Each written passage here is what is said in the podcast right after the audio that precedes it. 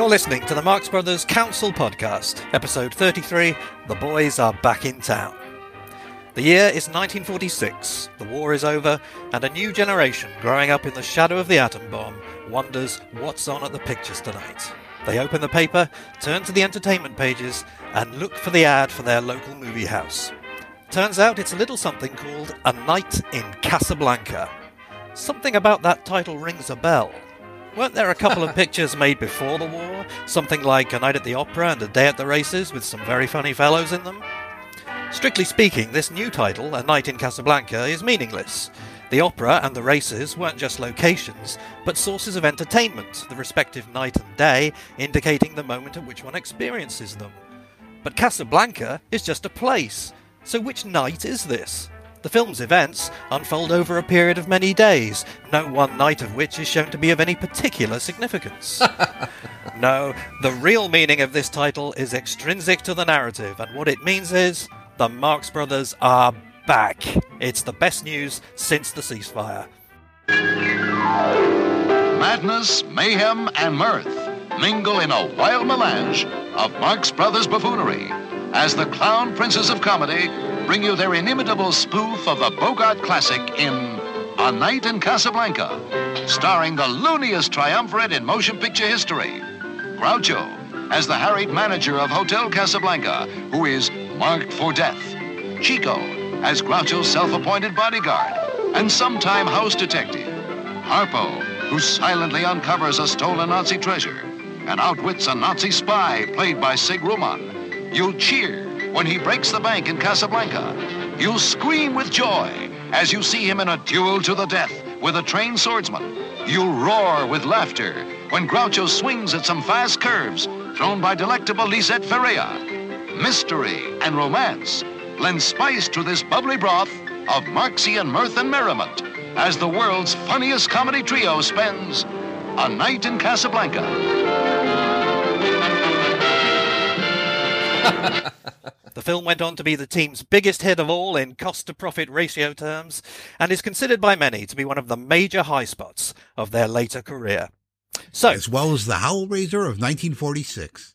as well as the Howl Raiser of 1946, absolutely. So before we take a long and lingering look at it, let's round up our usual suspects. In the red corner, waxing wroth and still wearing last year's badge, is the man who revived I'll Say She Is, and has put even more effort into keeping the Marxes alive than the guy who varnished Groucho prior to his appearance in Skidoo. Noah Diamond. thank you, thank you. Of all the podcasts in all the towns in all the world, you had to walk into mine. And in the blue corner, that one man strange interlude, riding like fury with Ethel and Mabel, the man that index compilers call Gazelle, comma, Bob. I'm just doing this because no one needs the money. As for me, you can call me Matthew Coniam. I won't mind. And returning from that room with those pigeons is a Hollywood writer, producer, and director, partly responsible for the likes of Dolomite is My Name, Ed Wood, Man on the Moon, and The People vs. Larry Flynt, and known and loved the world over for his appearance in the Marx Brothers Council podcast, episode 12. Scott Alexander. It's a pleasure. If I had a fez, I would have worn it. okay, before we get stuck into the film proper, um, I wanted to just say a word or two about my own personal history with it because it was one of the very first ones I ever saw. I first saw the Marx Brothers in Christmas of 1983 in a TV season of five of their films, and it was the Paramounts bar Cocoanuts and this one. So it's it's a hell of a test for it. Um, and obviously, I knew nothing about their career at that time. Um, I could see that there was something a bit different about it, but that's about as far as it went. And when it finished, uh, my dad and myself, who'd been watching a few of them, turned to each other and said, "Not quite as good tonight, was it?" Which when you think of what the what the comparison was, that's actually something of a thumbs up as well as the one of the very first ones I saw, it was actually the last one I saw for a second time. And it's still the one I've seen least. It's the only one really where I can't anticipate every line or know necessarily which scene is coming next while I'm watching it. When I was programming the Bath Marx Brothers weekend in 2016, I selected it as the Sunday film Uh, the Saturday was Animal Crackers, that was a no brainer. And I wanted uh, one for the Sunday that was a little bit longer than Monkey Business, Horse Feathers, or Duck Soup, which would have been the obvious choices if they weren't a little bit too short, I thought. Uh, I didn't want to push my luck with cocoanuts, having had my way with Animal Crackers, so it basically came down to a night at the opera or a night in Casablanca. And I ruled out opera simply because in Britain, that's the one you can see at the cinema all the time. If you live in London, you can probably see it at least half a dozen times a year. So I went for Casablanca, and I was quite surprised that quite a few people came back to me and said, "Shooting yourself a bit in the in the foot, a bit there, aren't you? You know that's that's not very good." And and it was a bit of a shock to me to realise that it does still have a lingering reputation as as as not really all that good. Um, I'm pleased to say that it that it did go down very well on on the Sunday, and that my opinion of it remains pretty much the same as when I was ten, which is not quite as good as the Paramounts. In other words pretty darned not bad at all. Uh, any other general thoughts? Well, it means a lot to me. It is the first Marx film I ever saw, and I and I saw it in a movie theater. Uh, my fabulous parents, uh, I was about eight or nine, thought this is this is the time to introduce Scotty, and so I saw it in a theater, uh, you know, with 400 people and uh, that that opening shot still gives me goosebumps because I it takes me back to that first viewing with that David L. Loew presents the Marx Brothers and the da da da da da da da da da da that big fanfare and that sense of something big and important is about to happen. And so uh, it, it's always been a, a, special one to me. Uh, and I actually just realized it's the last film of the Marxes that I saw before uh, the pandemic. Uh, there's a theater here in LA that does a New Year's double feature every year, and New Year's Day 2020, uh, Night Casablanca was one of the two films. And so I, I, actually saw it with an audience a little over a year ago, and it it played, baby, it played. Mm-hmm. My earliest uh, encounters with it were it came in the middle of for me when I was discovering the Marx Brothers films. And so I know that the first time I saw Night in Casablanca, I hadn't yet seen Horse Feathers, for example, which is interesting. I think it is true that for a long time, we all sort of unfairly dismissed Night in Casablanca as just another one of the disappointing and sort of sad later efforts. And it's true that it is, it's quite a bit better than that although I, I, did feel on these recent reviewings that maybe we've overcorrected at this point because I now sit down to this one expecting it to be better than it is, expecting it to be more exceptional than it is. And I've been feeling lately that if it is a return to form, that form is a day at the races. Uh, I, I, I agree with you, but it's sure as hell not room service or the three later MGMs. It, yeah. It is a return to form, mm-hmm. which is impressive considering all the years that have gone by. Yeah. You know, even though I was around during the Marx Renaissance during the early 70s, and I was living in a, a big city with lots of revival theaters, you know, uh, Chicago, I don't recall seeing a night at Casablanca uh, for a, quite a while. Uh, my opinions were definitely formed by uh, Joe Adamson's book. Uh, he wasn't too keen on it. And, you know, that didn't inspire me with a lot of confidence. But when I did actually see it on, on the, I think it was on the CBS late movie, they ran it, uh, like 1030 at night. I was like, wow, this is, quite a bit better than I was led to believe and really enjoyed it. And it was like, oh my God. And, you know, it was in the forties, was actually more modern than any of the other Marx Brothers films I had seen. And I was like, wow, this is really good. But I do have to go along with Noah here. And I'm sorry he got on first and beat me to it in that while my opinion of the film has not changed, I see so many other people uh, championing it, saying, "Oh, you know, this is underrated. This is underrated. This is really a good film." I think it's almost to the point now where it's overrated, uh, somewhat. You know, it has a lot of good stuff to it, and it's certainly better than all the other late work they did. But I still don't think it rises to the level of even the worst of their best films. if you know what I mean. And by the worst of their best films, at least for me, I'm saying, uh, A Day at the Races, which I would say is the bottom of their classics. I don't think it reaches that level, but still, I'm so glad that we have it. And I, we would be very happy if we had more Marx films of this quality. I suppose uh, this is also the best place to point out that the there is another reason why this film is unique, and that is that it is the only Marx film to have received a tie-in novelization. Now, this is as strange an artifact as you would expect. It's written by somebody called D.L. Ames, of whom I could find a few other traces, but no more hard information. He or she mm. appears to have been a reasonably prolific pulp fiction writer specializing in film tie-ins and magazine serials. Um, it's a very odd book. On page one, it tells us that the characters who call themselves Kornblow, Rusty and Corbaccio are really Groucho, Harpo, and Chico Marx, and it then refers to them as Groucho, Harpo, and Chico throughout. Um, as you can imagine, it, it doesn't have a very light touch, and I will just give you one sample, just to give you an idea of of what these uh, these tight packed pages contain.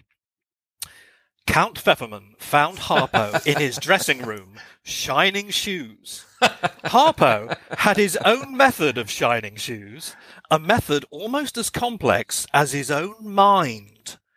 This consisted in fixing about 20 shoes at a time to pegs driven in the wall, so arranged that a shoe protruded from under each arm, between the legs, on either side of the neck, along the small of the back. In fact, in contact with every available surface of Harpo's body. And there's about a hundred pages of this. Wow, um, um, Matthew. I mean, D- I, am gonna, I'm gonna, I'm gonna go out on a, on a limb and say that D.L. Ames is British. Uh, I think D.L. Ames is British. Yes, it's certainly a British book, so I, I think that's, that's I think a, that's true. It's uh, extremely literal. Yeah. So you you have to give Mayo credit for bringing that uh, image to the screen, you know? bringing it to life. Yeah. I, I, I mean, I, I, watched the I watched the film three nights ago with my wife, and that shot came on, and she's laughing, and D.L. Ames is turning it into a mathematical equation. so, if anybody's interested in chipping in, I'm starting a crowdfunding campaign to have this made into an audiobook read by Morgan Freeman. Well, well, uh, Matthew, I'm I'm highly curious. Is, is, it a transcript of the movie, or is it a transcript of the shooting script, including scenes that were cut out? It does have scenes that were cut out. Yes, it does. It has the the, the famous first Groucho scene in there, and one or two other bits and pieces. So it's sort of useful, but sort of not really all that useful. Oh, okay. Well, I I, I have a, a bunch of continuity questions later yeah. that relate to. I'm assuming the 20 minutes that were cut out. So maybe you'll be able to help me. Uh, maybe. I, can't, I can't say I poured over every page of this book. well, if not you, who? Does the book detail why Harpo has forsaken a wig for glued on cotton candy? Sadly, not. No, doesn't. Does it explain why Pierre is broke but refuses to get a job? Um, no. and he only has one set of clothes. And he goes to such trouble to point that out. I'm on reserve. I wear the uniform. I have no other clothes. I'm naked when I wash these clothes. Hi, I'm the I'm the hero and pathetic. to be honest, I don't even know why they want to kill all those managers, and, and and why is it in their interest to get their own manager in there? Why are they so crap at that that that, that manager after manager has to be killed? They know the the treasure is in the hotel, but they don't know where. They don't know where it is. They have to get another manager in there so they can look for it. But why can't they just look for it the same way Harpo did? Yeah, or when the manager's on his day off or something. Yeah, yeah. well, they have to keep killing managers. That's a, that's the sort of thing somebody would do on Scooby Doo, isn't it? well, it, it's it's it falls into the the Marx subgenre of murder films. Mm, yeah. Mm. Yeah, always always start the film with a murder. Gets a comedy off comedy off to a roaring start. Usually Douglas Dumbrille is involved when when it's a murder production. Yeah. well, this is one of numerous connections that it does have with Casablanca, and I know one of the things that's always said about this film is that it was supposed to be more of an, a dead-on parody of Casablanca. It wound up not being that, and sure, it isn't. But I I think it has more connections than is usually um, granted with Casablanca. And one of them is that Casablanca begins with the murder of the two German couriers and the news of that spreading around. Even the music, you know, the opening theme, which Scott hummed so beautifully moments ago. You know, it's often said about Casablanca how strange it is that it doesn't begin with either as time goes by or La Marseille. It begins with this kind of generic Middle Eastern intrigue music, and so does this. Okay, well, some necessary exposition now, so by all means go off and make a cup of tea and come back when I'm done. But uh, this film, as I said, was made in 1946. I think we're actually very lucky to have it. Gummo had been offering the team's services to all the independent producers in town, uh, not solely because Chico needed the money, as we're accustomed to hearing. That was nothing new, but also because Groucho needed the work. It was brother Julius who'd called time on the act in 1941. Chico was openly opposed to the idea, but five years on, the solo glory Groucho had hoped would follow had added up to little more than a few guest spots on other people's radio shows. And it was in a spirit of desperation that he sanctioned the reunion. And if the offer to make Copacabana had come any earlier, it's unlikely he would have agreed to do Casablanca at all. As it is, I strongly suspect the Gummo held back the Copacabana offer. He'd first approached that film's producer, Sam Coslow, to offer him the team film until after the ink had dried on the Casablanca contract. The producer's signature on that contract was not Coslow's, but David Loew's, he being the LO portion and the brothers the MA of Loma Vista, the production company they set up to make the film. Loew is more of a key player in all this than many people realize. The thing you always, always see in discussions of this movie is a story often described as more entertaining than the film, which claims that Warner Brothers objected to the film's title on the grounds of copyright infringement. Ever the enemy of pomposity, Groucho sent off a hilarious spoof letter in reply, only to discover that the Warner's buffoons took him seriously and sent another letter asking for further information, thus setting in motion a series of increasingly funny spoof letters from Groucho and increasingly witless responses from Warner's.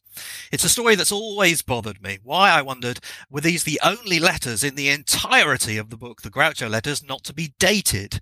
Why here and in every one of the multiple other sources that tell the story are the supposed Warner's replies only ever paraphrased and never properly quoted?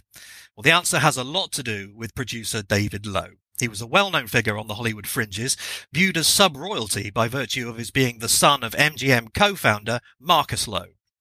But he was also a mischief maker, much given to concocting elaborate, phony publicity scams to promote his independently made product.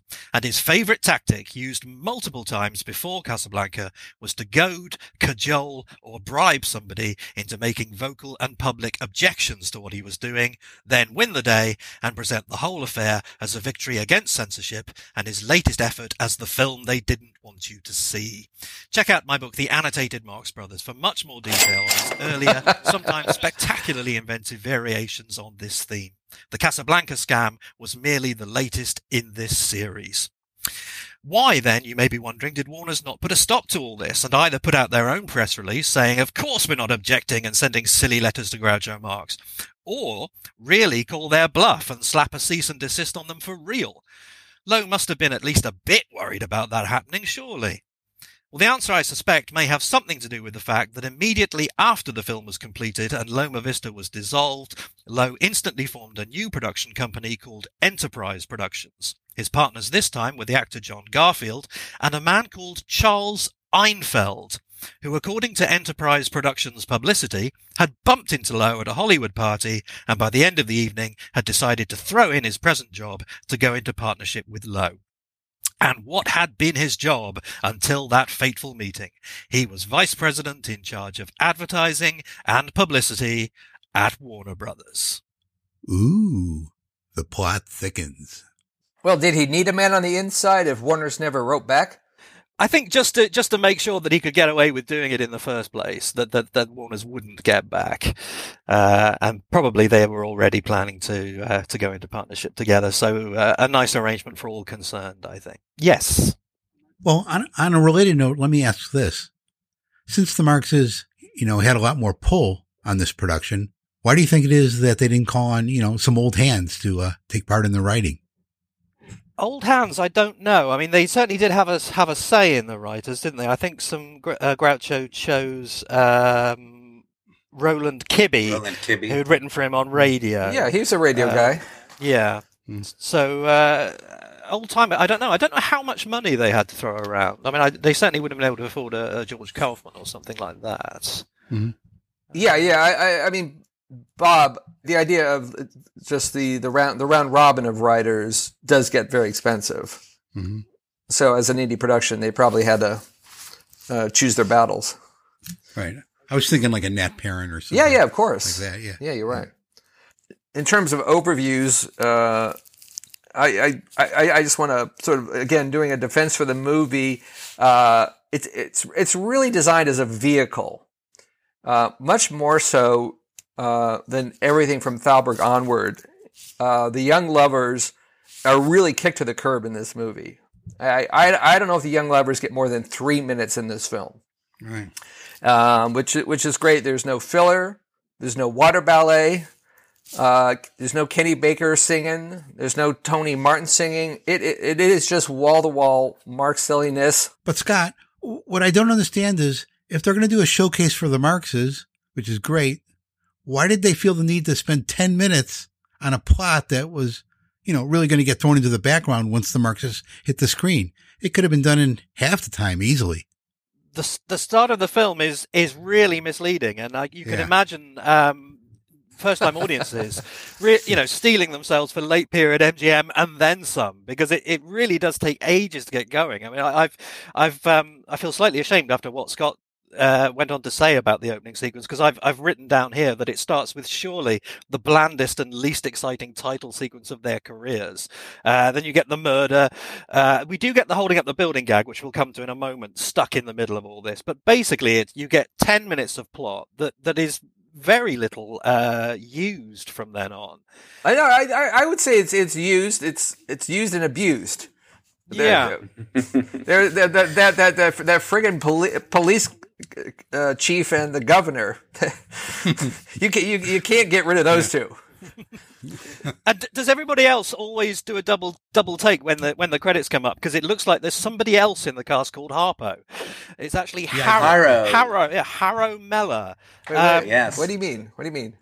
I- in the credits, there's a guy called Harro Meller. H A R R O. Yeah. I, I Yeah, I noticed. I don't know how he ended up with that name because I looked him up and his real name was Hans Schmidt. He was uh, he was a German actor who played Nazis for a few years in the 40s. I wasted uh, a little time trying to figure out if he was uh, a relative of Stephen Meller, who played Groucho in some stage productions in the 80s. Oh wow, As far as I could tell, no. No. wow. I have two comments on the opening credits. First of all, Yeah. Why do they have to abbreviate brothers? It's a freaking motion picture. They, they can't fit the whole word brothers on the screen. It's marked Bros. D- d- don't don't they God damn it. don't they do that in some of the MGM films? Yeah. Yeah. Night at the Opera. Yeah. Well, yeah, but the I don't know, film technology seemed to be advanced enough by 1946. Would you like it better if those four other letters were in the opening titles? And I can't believe I hadn't noticed this in all the years I've watched the film. In this opening tracking shot where it pans down, Chico is in the shot. Yeah, He's there Yes, just with his head down. but he's down. sort of in- hiding, isn't he? Skulking, Yeah. almost Wait, like wait, it's wait. stand-in. but- What? Wait, I, I- Yeah, I, yeah. I, watched the movie seven times this week. Wait, where? Yeah, come where- on, credit scene expert. Where? Uh, the pans down. Chico is right, basically right in the center of the screen behind the credits, but his head is down in some book or paperwork or something. Is he? Is he? Is he sitting at one of the tables? He's sitting at the at the stand, the camel stand. No, no, no, no. The credits are are, are in the hotel. Yeah, but well, there's a camel stand in front of the hotel. There. Oh wow. Oh wow. Uh, speaking speaking of, of credits, um, Ruth Roman, who I don't think is in the credits now. She's really mysterious, and I got very confused about 1 a.m. last night uh, because if you type "Night in Casablanca" into Google, you'll get about 50 photographs of Ruth Roman, who is the the the harem girl in the bikini and she shows up in all the stills. She shows up uh, on the poster. Uh, um, you know, happy birthday to you. They're all leering at Ruth Roman, and then I was, I was racking my brain trying to figure out is she in the film? I presume that it's her in the, the most important missing Groucho scene, which we will be uh, getting around to. That's a, a scene with Groucho and uh, and um, a sheik's wife, so I assume that's her. Uh, just one more strange reason uh, to wonder why they cut it. So okay, so she so you think she she did actually act in the film? I think so. Yes. It's very interesting how this film is, if we want to say, uh, as, far as, as far as the level of the comedy, it's it's roughly on the level of Day at the Races. Uh, but I mean, one advantage it has over Day at the Races is that it is not overproduced. Yes. Except for the somewhat draggy beginning, Yeah. it doesn't uh, try our patience the way Day at the Races can. Uh, on the other hand, as you point out, Bob, if you were going to strip it down this much, it's disappointing that so many of the MGM rules still seem to be in effect. Like, yes, the young lovers don't take up too much screen time, but we're still trapped in this world where the Marx Brothers have to be well intentioned and Groucho isn't a fraud in his old sense. It, The the premise of um, one hotel manager after another being killed, and now Groucho is the next guy hired. That seems richly comic, but it doesn't really put him in a situation to to thrive as Groucho. It's very strange. We're still worshipping Thalberg's edicts, even while we're ready to throw out so many of the things that made the later MGM's drag. Yeah, yeah. That that's really that saddens me. There, there's a bunch of moments, and we we'll we'll get to them later, where Chico starts to be conniving, or Harpo starts to pick someone's pocket, and then they get Yeah. and then they get ashamed. Mhm. and, Yeah. then they, and then they feel a moment of self-loathing. Like, wh- Yeah. why would I do such a thing? Does the novelization detail their pangs of conscience at all? yes, there's two. There's two awful moments, isn't there? There's one where, where Chico tells Harpo off and saying, "No, no, not that way," and then there's Yeah. also when when Harpo finds the treasure, he goes to take some jewels and then slaps his own hand. Yeah. Yes. I know this is a long shot, but do you think it's possible any of this could be Hays Code related? No. I just know they were very particular about showing petty larceny, particularly the heroes, and especially on people who didn't deserve it. Uh, Tough call. no, I mean, am I, mean, I mean, 1946. We're we're moving into that post-war uh, dark noir, Noir era. age, And, uh, yeah. so, no, no, I would disagree with that thesis. It, Okay. it, it, Just a guess. I, I, can't imagine that the, the three boys sat around saying, well, we have to make sure we're lovable and we have to make sure that we don't commit any fraud or thievery. Uh, maybe it's just the, the writers looked at the most recent films they had made and just assumed this is what you got to do. And then no one spoke up. I think they certainly did look at the most recent films. There's, there's, there's loads and loads of ideas that have obviously been spun off from, from a viewing of opera and races, I think. So maybe they just watched those too. Yeah, that, that that's frustrating because because the Marxists were in charge and they they they, they could have they could have gone crazier if they wished to. When we should have sort- uh, also say before we leave all this this opening exposition uh, that buried in there is is what is generally considered to be a bit of preemptive litigation avoidance. I don't know where uh, where this takes us with the with the Warner Letters uh, story, but Dan Seymour, the film's most tangible link to the other Casablanca, uh, appears to deliver the line "round up all the likely suspects," but that's what we hear him say. If you actually look at his lips, he's saying something slightly different, and what I think he's saying is Jack Warner and Humphrey Bogart like to take turns drinking each other's bathwater. Do we want to talk about the tour before we begin? uh, we can. We can talk about that. Uh, I mean, it, it's I mean, it's fun for me to to watch the movie and sort of try to figure out what scenes they toured with, uh, which, which scenes seem very worked out and timed, and then listening to the the new Blu-ray, which which has which has six minutes of the guys on tour. Um, there's one joke that brings down the house, and for the life of me, I can't figure it out. Maybe you three are smarter than me. It's it's easily the biggest laugh they get in the six minutes, and the punchline is five francs change. Can someone help me? I I feel that there must be something visual happening there. Perhaps the guy pulled out five hot dogs, you know, Frank's. Ah, that's a good guess. Okay, okay. I, I I thought it was maybe a reference to something happening in 1945. It's kind of annoying that I don't get the joke. Yeah, but for all those uh, waiting for us to play the clip, we're not going to do it. You're going to have to go out and buy the Blu-ray or DVD yourself. Yeah, you should. Don't expect a freebie from us. Although, if you want to hear us doing our own ham fisted versions of it, stick around. Um, Sig Ruman is back, of course. If you want any further proof that that uh, they've been watching opera and races, good to see Sig back, and it's a slimmed down Sig, isn't it? I don't know if he's if he's if he's contracted dysentery out there in Casablanca, but he's he seems to have shed quite a few pounds, as well as part of his name.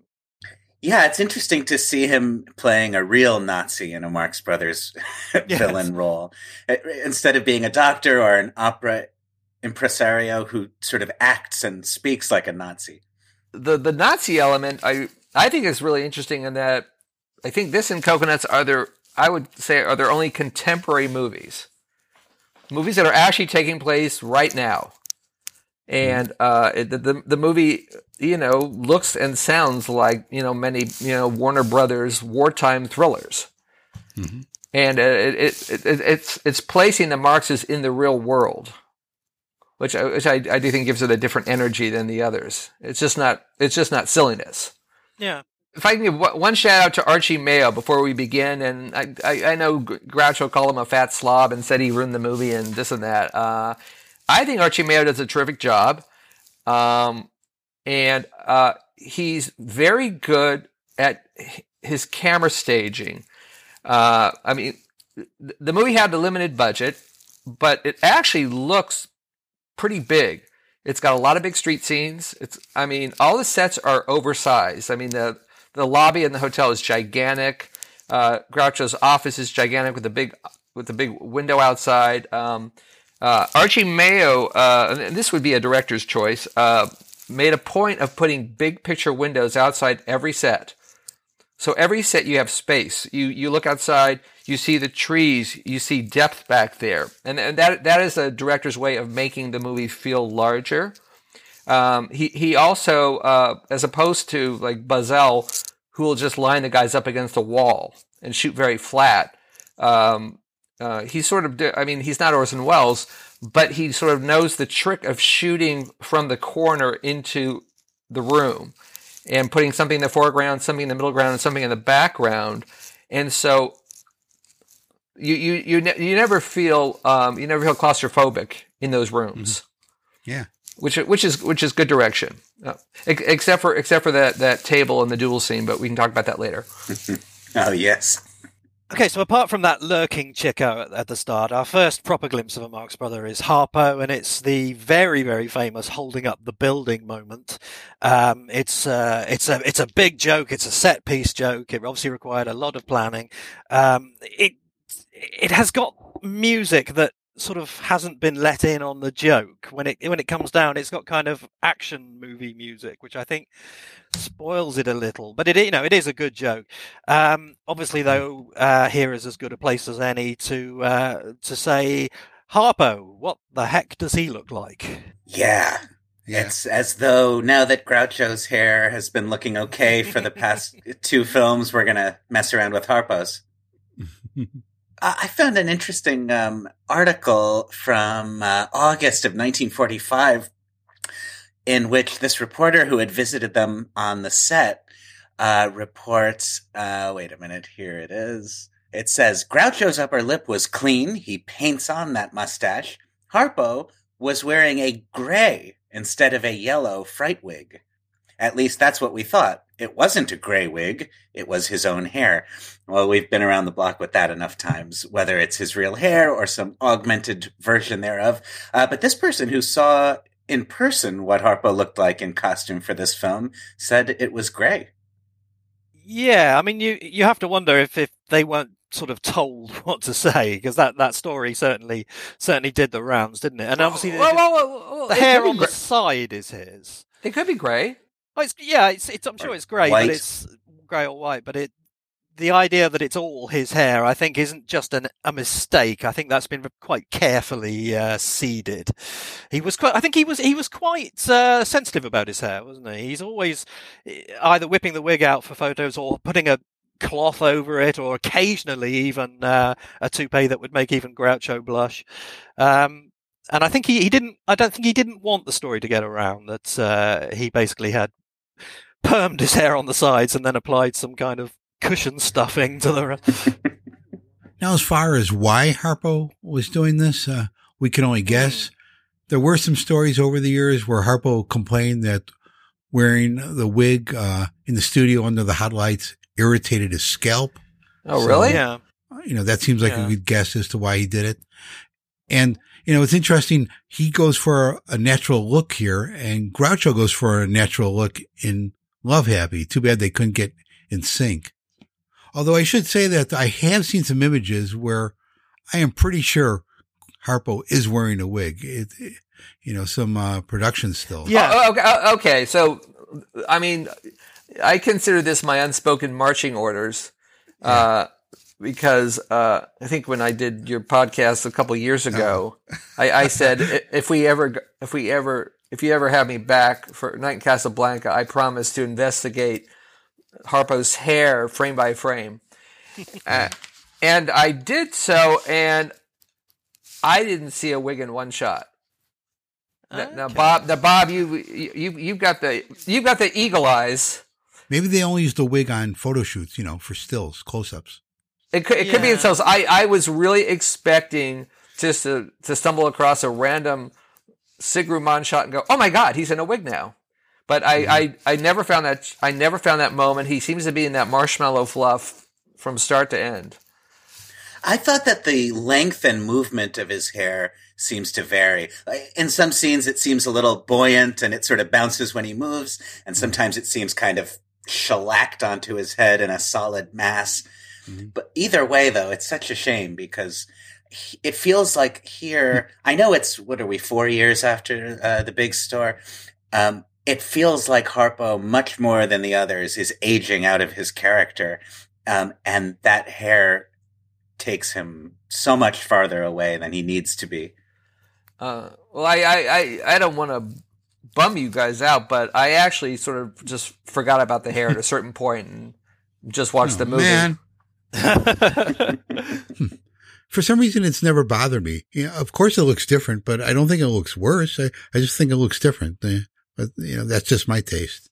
I- I've always found it a bit unpleasant, to be honest. Yeah.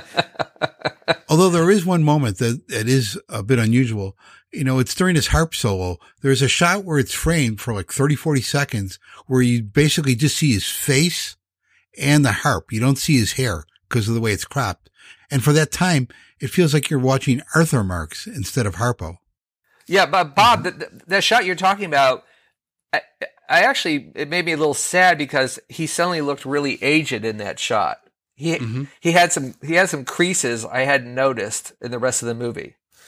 It, it's often claimed that, that, that Harpo had some cosmetic surgery prior to Love Happy, and that this film Yeah. does support that. His face is quite Yeah. tight and smooth in Love Happy, but here, it, his face wrinkles freely, doesn't it? When he eats, when he laughs, when he when he's uh, you Mm. know going about his business. Yeah. Well, I think we've put the boot into Harpo's balls for long enough now. well, well, I mean, we we could we could uh, praise him and say he turned down the David L. Loew's fifty five thousand dollars. yes. Ah. to murder his hair. Lowe offered 55,000 for Harpo to shout murder, but, you know, Harpo wanted 60,000. So they uh, couldn't come to an agreement. Well, one thing you soon realise about this movie is that while almost all of it's pretty good, there's nothing all that new in it, and most of the highlights are variations on something that came Mhm. before. So, in the first Yeah. Harpo scene with Sig Ruman, uh, we're basically reprising his first appearance in opera with the, the same uneasy mix of whimsy and sadism. Yeah, Um, it's identical. yeah. Yeah. Now, how is that waistcoat gag done? What gag? Uh, Oh! vest. Oh, oh, oh! Oh, where he turns it inside out without taking it off Sid's arms? How is that done? It's brilliant, isn't I it? I agree. I agree. I, I actually I, I, I watched it again last night with my wife, and I because she knows more about clothing than I do. I said, "How are you doing this?" but she wasn't helpful. It's a lovely idea, and it's done. It's done brilliantly. Oh, and and and, and Sig Ruman is so good in that scene. I mean, he's he's such a, a perfect comic straight man, and that he's he's so busy talking to the other bad people, but but obviously he's he's accommodating Harpo in terms of pulling off the gags, and and he he he's just it's it's just it's so good. Um, I actually have I have a weird question. Call me crazy. Um, the the, the Sig Ruman Harpo scene is such a reprise of Lassparri, and it's and it's uh, I mean I'm looking now I'm looking as a screenwriter as it is such an introductory scene for Harpo. Who's Harpo in this movie? He's the valet to the to the bad German. It makes me ask if the holding up a building scene was a reshoot. If it wasn't part of the original movie, It's and certainly then they and then they and they had a test nowhere. screening. It, it comes from nowhere. It goes nowhere. Harpo is not in the lineup of suspects. and it's not in the novel. Yeah. So I, I'm wondering if they had a test screening in Pomona, and it it took too long to get a big laugh, and they had a little money set aside. Yeah. I think it was part of the stage tour, but it was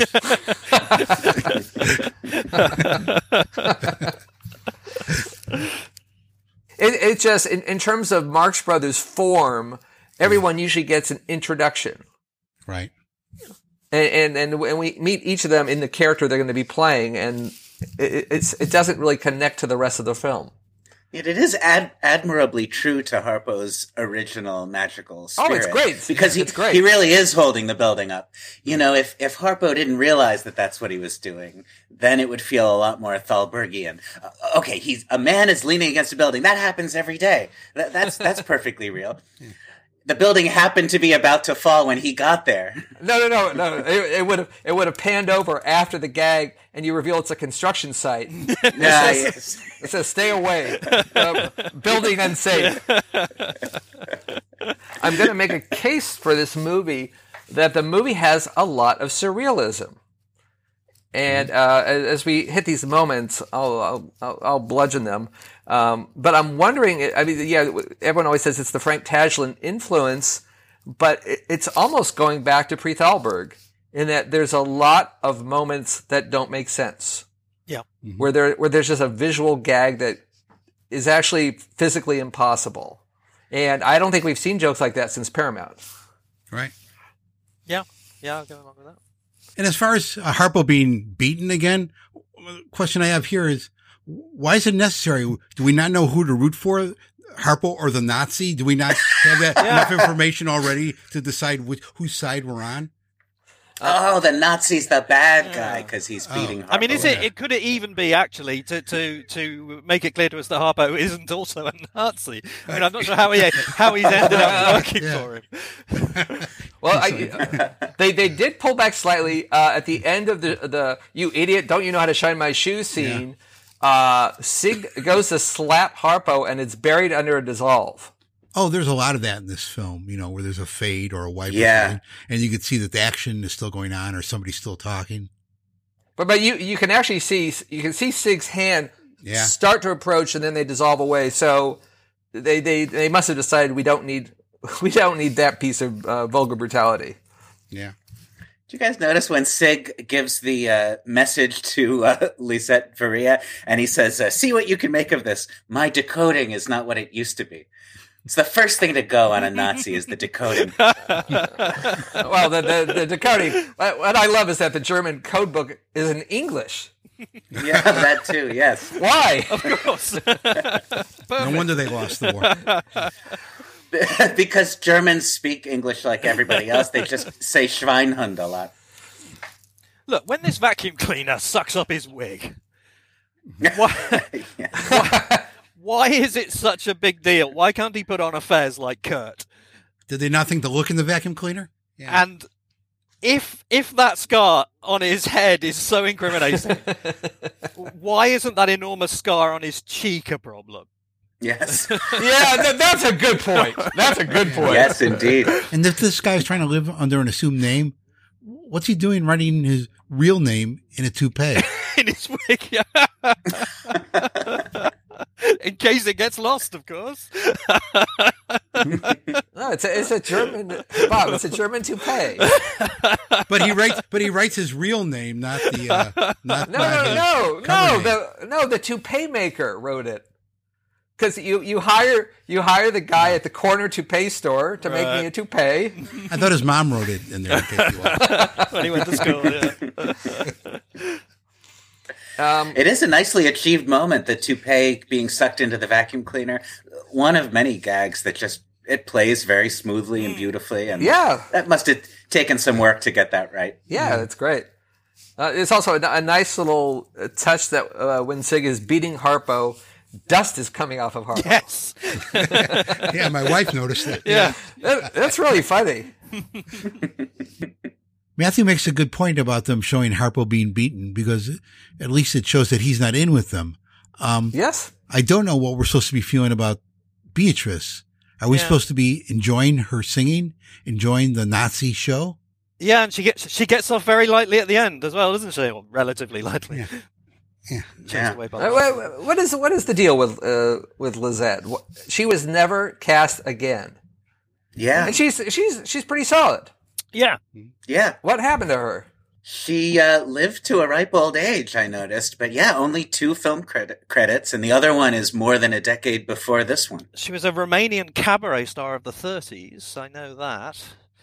It- It's just, I mean, she's got a huge part in this movie. She can, she can sing and dance, and she's sexy, and she can, she can handle a, a funny scene with the Marxists she, quite well. She married an Olympic gold medalist, Oh, In tennis. Ah. oh, there you go. Francis Hunter. Oh, say no more. Uh, eight years after this, yes, and was never heard from again. Never heard from again. Um, and in fact, we do have her next, don't we? We have the first of two renditions of "Who's Sorry Now," which is Yeah. uh, one of the most generally well-known songs, I think, in the entire Marx canon. It's not original to this film, uh, but it is written by Kalmar and Ruby, which is a lovely little echo of the Yeah, past. the lyrics are. um, oh, okay. Right, they both wrote the lyrics. Uh, Ted Snyder wrote the music. Ted Snyder. Ah, yes. Um, and she has two goes at it in this movie. This opening version in French. À toi les à toi les larmes, car en amour chacun fera son tour. which is, uh, again, an odd touch, but I like it. Yeah, I mean, it's interesting that it is a. It puts Kalmar and Ruby's names in the credits of this Hmm. Marx Brothers film, anyhow. Uh, well, Chico is the next Marx brother to, to put in a full appearance, and he looks a bit like a children's entertainer with a big floppy tie that he's acquired. I, th- I think an ill-advised addition to his wardrobe. And a somewhat blunter hat than usual. Though Groucho does get to say it comes to a, a pointy, Good point, yeah. comes Yes. to a point. But as we all know, they burned that one after they uh, finished uh, the Big Star. Oh yes, of course, and the, the big star Inferno that they still talk about in uh, Coldaway. Uh, Harpo and Chico's handshake upon greeting Hmm. each other is quite nice. yeah, Yes. a bit new as well. Yeah, it's very, very brotherly. It's sweet. Wonder if maybe they did that on stage because they did some, some stage work between uh, between the films, didn't they? Mm-hmm. Yeah. Yes. Well, Groucho finally makes his appearance around the 11 minute mark, his second longest delayed entrance after At the Circus, and for exactly the same reason. As in that film, there is a missing first Groucho scene showing him plying his trade before a telegram brings him into the main action. We shall now recreate this scene for your delectation. And in addition to the dulcet tones of Noah Diamond as Groucho, you will hear the vocal stylings of Heidi Gassel and Les Marsden. So, we see a hand painted sign which reads, This is the Desert View Hotel out of the High Tent District. Inside, another sign reads, Please close your tent flap before leaving. Ah, Mr. Shrak Abdullah. And Mrs. Shrak Abdullah. And Mrs. Shrak Abdullah. And Mrs. Shrak Abdullah. And uh, all the other Mrs. Shrak Abdullahs. Let's see, tent number two, the bridal suite. Shrak Abdullah and 28 wives for 27 days. No. Ah, uh, 27 wives for 28 days. Yes. I'd have charged you for an extra wife if you weren't on your toes. And it takes quite a man to be on his toes with 27 wives. I'd be on my heels. That'll be 140 francs. I don't envy him. Remember, every one of those wives has a mother. Groucho finds one of the wives left behind in the bridal tent. He flings himself on the cushions beside her. Fine husband. He checks out of here and forgets you. I wouldn't worry about him. Men are 10 cents a dozen. I wish women were. He'll come back for me. Well, he'd better hurry. Remember, the management is not responsible for wives left over 30 days. Don't be a fool. Come away with me. I'll never leave here. I'm part of Africa, and Africa's a part of me. Well, at least I'm seeing the best part of Africa. Suddenly, Mr. Shrak is standing in the door of the tent. What these tents need is a fire escape. Groucho toys nervously with an hourglass beside the couch. Gad, look at the time. A quarter to eleven. Back at the office, a handsome young Arab groom and two blushing brides are waiting to book accommodation. Honeymoon, eh? You can have number two, it's still warm. As a matter of fact, it got too hot for me. It's a lovely tent with a fine view of the ocean. I see no ocean. We're working on that. So far, all we got is the beach. What a lucky guy. Two wives. Anytime he's in the mood, he can play three handed rummy. Groucho receives a telegram. So, they want me to take over the Casablanca Hotel. Why, I'll never leave this hotel. I built it up from nothing. It's my old age annuity, as solid as the Rock of Gibraltar. Nobody can take it away from me. A sound of wind appears, followed by a sudden desert storm. The tornado sweeps the entire motel away. Like the camel beside him, Groucho is buried up to his neck in desert sand. I thought the whole proposition over very carefully. I'll take the job. I mean, knowing the brothers owned the movie, I, I, I guess it, it, it says something uh, good about Groucho's own ego. I mean, I, I'm sure he had a vote that he said, "Yeah, Yeah. throw it in the in the dustbin." Yeah. It is strange though, because I mean, uh, you know, at least without the circus, we can say, well, okay, but it was a pretty crap scene. But this is, you know, this isn't bad. This is pretty good stuff.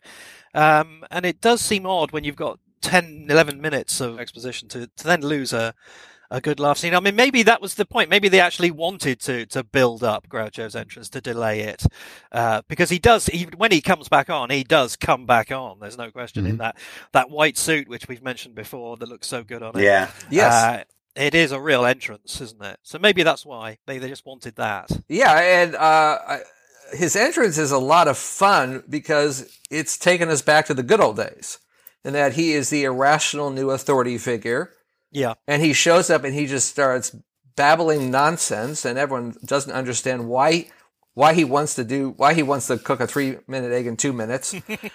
And uh, it's taken us back to animal crackers and horse feathers and duck soup and day at the races, which is I'm Groucho and I'm in charge, and and I don't know what the hell I'm talking about, but you're going to have to pay attention to me. Yeah. A- And yet, I mean, it, it's more, it's, it, in all those other, in all those early films, Groucho was in no way qualified for the role that he is introduced in. In Day at the Races, he is qualified, but not for exactly the role he's cast in. but there's no reason to think he's not a perfectly good veterinarian. And, and here he is a hotel manager who I guess is doing an all right job over at the Desert View Motel. He shows up here and he's sort of insulting everybody. Um, it's nice that it isn't self defensive like in races. Oh, I hope they don't find out that Yeah. I'm not really who I say I am. Mhm. Um, and yet it doesn't feel quite like the same joyous um, thumbing of the nose that it was in the Paramounts. And we should remember that not only is Groucho not trying to pull a scam on them, they're trying to pull a scam on him. Yes. Yes. I do like the way when he walks up to that woman and um, stares at her, Yeah. and then walks away, kind of glancing back at her as if she's she spooked him somehow. I should say before we get too far past uh, Groucho's first meeting with Chico that there is also some more missing material here. This time, some pretty good banter between uh, Groucho and Chico that's well worth another recreation. And this time, Les is going to be doing the voice of Chico Marx. What do you do with your camels? Uh, how do you rent them? By the hour? I just to fill them up with with water and they go for eight days. What do you feed them? Peanuts. It's the healthiest food in the world. Oh, how do you know? I was a monkey for three years. It's been longer than that. By the way, what are your rates? 20 francs for a camel with the two humps, and 10 francs for a camel with the one hump. What do you charge for a camel with no humps? a camel with no humps is a horse. I got a horse too, but uh, the horse has a bump. Now don't worry about the price, boss. Whatever you got, I take.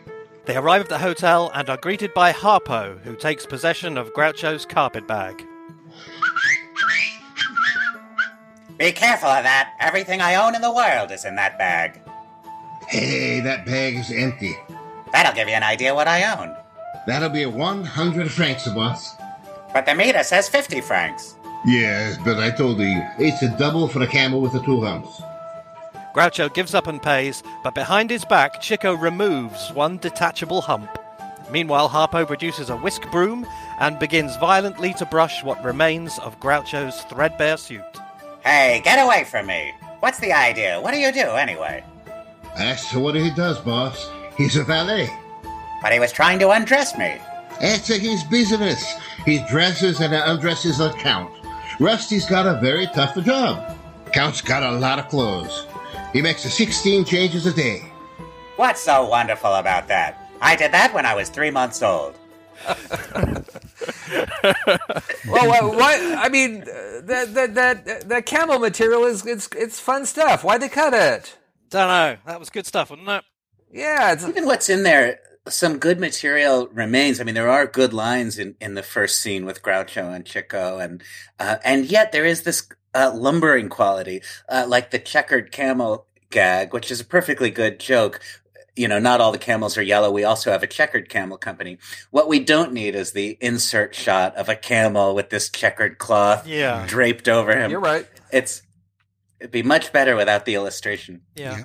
Uh, uh, actually, the uh, the the extended camel scene is on the the Blu-ray, right? Right, The, yeah. in, the, in the audio tour, Yeah. and it, Yeah, there's more and there. uh, He shows him a picture of the. Yeah, the and, and it's, yeah. it's the material's playing. The the uh, the uh, the military boys are laughing. The scene is the scene is working. I, so Mm. it's sort of sad that they they trimmed it for the final cut. They'd laugh at anything, those guys. They've just they've just fought a war. Actually, actually, that that's the that that is how we always describe that tour. Though I I re reread uh, Bader, and Ro- Robert says it was just a couple days at an army base, and then it was two weeks touring uh, real theaters. Oh, okay. uh, cut short by Groucho's wedding to Kay, I think. Right? He um, he he ended that tour early to take a honeymoon. How did that work out? Exactly. Look where that got him. Of course, my big question from the tour is: Did Harpo wear a wig, or did he glue fluff to himself four times a day? Yep. It, it couldn't have been Yeah. comfortable. I mean, Noah. I mean, you know. Like putting the spirit gum in your on your scalp. I mean, that's no Yeah, fun. Yeah, Noah, you would know that. Yeah. Well, it is hard to imagine that if, if the real reason was that Harpo found the wig uncomfortable, I can't imagine that he was more comfortable with whatever they were constructing on his head for this movie. I, should we should we try to find a more comfortable wig, or should we perform advanced augmentive scalp surgery on me?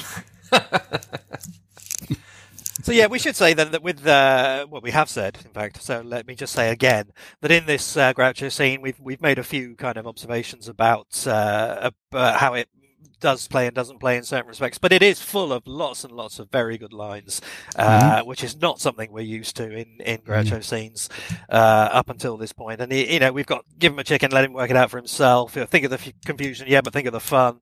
Uh, making a mountain out of a molehill, that's quite a trick. You try that sometime. Um, Yes. you know, it's Yes. snappy. Uh, every line is a is a you know at least a passably good joke, and that's that's not bad at this point. And the energy too. Groucho, he's not he's not manic He's and, not Buzzell, and but he's crazy yeah. like in the Buzzell films, the Buzzell films. But yeah, but his energy level is great. He's got a lot of verve. He seems to be having fun. Yeah. And yes, he glides around in that white linen suit like a like a, a comedy ballerina. yeah, yeah. I mean, I mean, r- right after the scene where he, in, he insults all the management, uh, whoever's at the hotel, they show him his new office, and he just he leaps into that chair and he Yeah, kicks back with his with his feet up on the desk like he owns the joint, and it's it's terrific. Yeah. Hmm. There's a, there's a there's a lot of moments in this movie where the guys are really physical and and, and agile, and and it's, and you- you forget that these are sixty year olds. yeah, I mean, they, Yeah, very they really are giving it their all. Yeah. That, that does seem to be the real Harpo doing that forward roll on the ladder into the into the plane, doesn't it? You can- you, you can see his face there, and I Yeah, I it- think I yeah. think that's him, and that's that's not bad. But the shot when uh, the trunk is opened and Harpo is hiding in the top part of the trunk, that's a beautifully Yeah. filmed piece, and Yeah. Harpo must be really doing it. Yeah, and in the uh, in the nightclub scene where they move the tables, I mean that, that's Harpo and Chico running around with tables on their heads and chairs. I mean, they're carrying furniture around. Until the finale, the only time I noticed a double was when they were diving for that money they found before they went to the casino when they see Wait, that wait. dollar bill. Yeah. Oh, really? When they're walking by the casino and they're like, ah, we don't have any money, and they see a dollar bill there, they go leaping over uh, a counter for it. And there's a, Okay. a quick shot with doubles. Oh wow, I didn't didn't catch that. Well, I'll, I'll I'll counter that with Harpo climbs out of the elevator. Yeah. He he lifts him. I mean, this is a sixty year old guy lifting himself up into the ceiling, Yeah. and then and then he's climbing up in the elevator shaft. He's hanging on the wall. He, I mean, that that's that's that's pretty good stuff. Mm-hmm. Yeah, they're vigorous. Yeah. There, and it, there's, there's, it's it's hard to explain where the hell the shot is. I don't even know. Oh, okay. It's after they get out of the jail. It, it's just a, a throwaway shot of the three guys running across the lobby, Yeah. And they are running. It's, and it's not undercranked. They are just going for it. I th- also think this is one of those films where sometimes the use of stunt doubles is so obvious that when it's not obvious, it's probably safe to assume they aren't stunt doubles. Yeah. So there's a bit more exposition now about the wig, which yeah you can uh, bother to listen to if you want. I'm, I'm not sure I did, uh, but then you get Kurt and Harpo's duel, which is kind of a nasty scene. Uh, it is hugely redeemed, I think, by Harpo's refusal to take it seriously. Um, I love I love the fact that he's uh, fencing with a boxing glove on. It's a, it's a, fu- I think it's a funny scene. But uh, yeah, I mean, it's just it's a bit ghoulish. All, all that talk about I want to see him bleed and Okay. Yeah. sue I- me to yeah. see someone in pain. Yeah. I, uh, uh, do it, do it for us. Do it. I, I, uh, give, give, give, I've- me. I've- I would, I, I would like to see a little blood. I've retired. I've retired. Oh no, no, no! that's why. That's why I showed up today. I, I just like this the total insanity of it. It's just like this is so inappropriate for a comedy. Give me some blood. Yeah. Uh, Cut uh, Kurt, pieces. Yeah. and Kurt Kurt has an amazing line, which is a throwaway, but I love it. Which is, And it's been so long since Heidelberg. yes. which is like, what the fuck does that mean? It's like she never forgot that hayride. Didn't Yeah. Now, does he literally want Harpo killed there, or just wants them to, to nick him up a bit and make just wants he's to, yeah, over- just wants, wants to see some blood. teach him a lesson? Yeah. Yeah.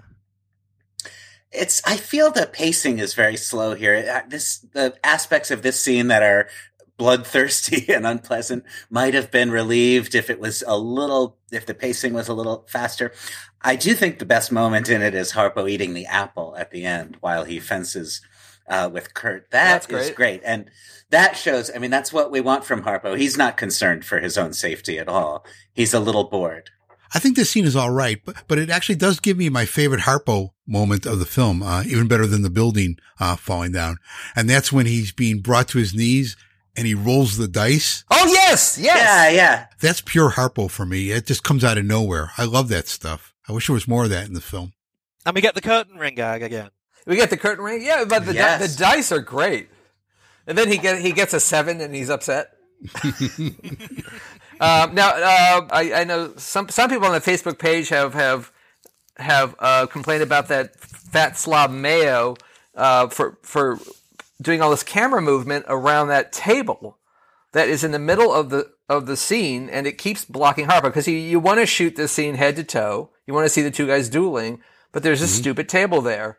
So I, I was sort of trying to reverse engineer for my own sanity. Why why is it there? And if you go to the end of the movie, the packing unpacking scene, the scene ends with Harpo or yeah, Harpo underneath that same table, and then he opens it up and it turns into the closing gag where the guys are are, are tossing a circle of clothing into that table. Yeah. So um, just thinking about how movies are made, movies are shot out of sequence maybe they, you know, they put the table there, they shot the unpacking scene first, and now they're stuck with that table. And the table does show up in other scenes in Stubel's um, suite. Um, but at the end of the day, I would say it's a it's a director blunder, and that sometimes you just got to cheat it, and sometimes you have a conversation on the set. You go, well, if we pull that table out of the scene, will the audience notice? And the answer is no, they wouldn't have noticed. No. And then they would have they would have been able to see Harpo head to toe for the whole scene. So uh, it's like when you make movies, when you make that kind of a when someone makes that kind of a wacky suggestion, you know, we could just lose the table. Then the producer gets pulled over and the script supervisor is yelling, saying it won't match the other scenes, and the director is pulling out his hair, and everyone's yelling, and it, beca- it becomes hard to implement something that seems so obvious. Mm-hmm. But that that that is a that is a goof on the part of the director. That table should not be there. Okay, next we have uh, Beatrice and Groucho reviving uh, memories of Margaret Dumont and Thelma Todd, but especially I think Esther Muir from from Races. Uh, she's set up very much as a, as an Esther Muir character, uh, and in their first wooing scene we have uh, it's uh, it's like living in Pittsburgh, which prompted another of David Loew's publicity complaint scams. This one supposedly from an insulted William B. McFall, president of the Pittsburgh Chamber of Commerce. He uh, supposedly complained about this, and the press, saps that they are, dutifully reported Wisecrack will remain in film when the stunt had run its course. I, I, I do like just the period weirdness of people blowing smoke in each other's faces as some kind of a seductive ploy. it still works for me, I have to say, but. Uh... and very nice when Harpo then comes in with that with that really really long one. That's a, that's a, a nice flash of the old Harpo, isn't it? And and the old format, it feels a lot like cocoanuts, doesn't it? Yeah. Each Marx brother has an encounter with the same woman, and it's kind of a variation on the earlier encounter. Plus, of course, he's doing his old uh, smoke bubble trick. Um, Yeah. yes. People ask how this is done surprisingly often, and it's always a pleasure to inform them that the answer is saliva. There's no movie trickery. He just yes. Harpo just had this gift for forming perfect bubbles of spit, which he could then inflate with cigarette smoke until they popped. So, uh, full Wait, wait. Is that really the is that really the answer? Yep, that's it. Yeah, Yeah, yeah. spit Yeah. bubbles. I thought he had a balloon in his mouth. No, No, he does it with no, spit. just uh, just in the animal crackers as the Oh, topper. he, he does Yeah. the balloon. Oh, he does the on- chocolate balloon. Yeah, yeah, but Yeah. but the smoke ones are just in bubbles of spit. Wow. So is this scene we're talking about? Is this the one where they're where they're at the lost and found? Uh huh. No, isn't it isn't it ironic that Groucho is all of a sudden making fun of somebody wearing a toupee? Yes. Yeah. uh, there are some little iconic moments though. When he goes down under the lost and found desk, and he he stops and comes back up just to wiggle his eyebrows. Yeah. A- and then he goes back down. That's a beautiful little uh, three seconds of film there. Um, and there's good lines here too in, in his scene with uh, with Lisette Verea here. I shall be in the supper club tonight. The Supper club? Yes. Will you join me? Why, you coming apart? Oh, That feels like an old classic from one of the early films. Uh, oh, oh, and when he looks right at the camera to say, That reminds me, I must get my watch fixed. after Yes. watching her walk away, Yes. you know, that's That's a classic. Yeah. He's he talked to the camera and, and at the circus and Go West a little bit too, but this feels much more like what he did in Animal Crackers and Horse Feathers. He he talks to the camera a lot in this movie. yeah. Um, Who's Sorry Now gets a reprise next, this time in English. Um, you do have to wonder if the entirety of a nightclub act was singing the same song in different languages for an hour. and making the audience sing most of it. yes, exactly. Well, she's sick of singing it.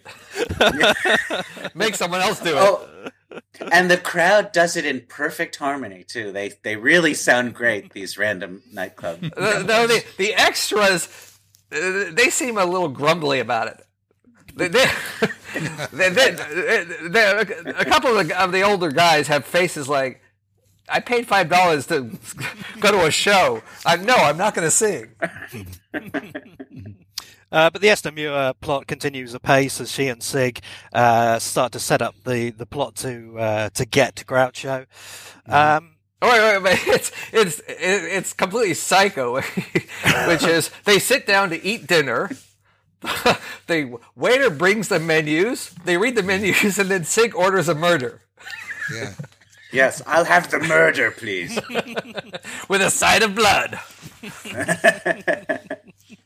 Right, great scene next with a with a, a not so great beginning. Um, Harpo and Chico need to get some money to help Pierre.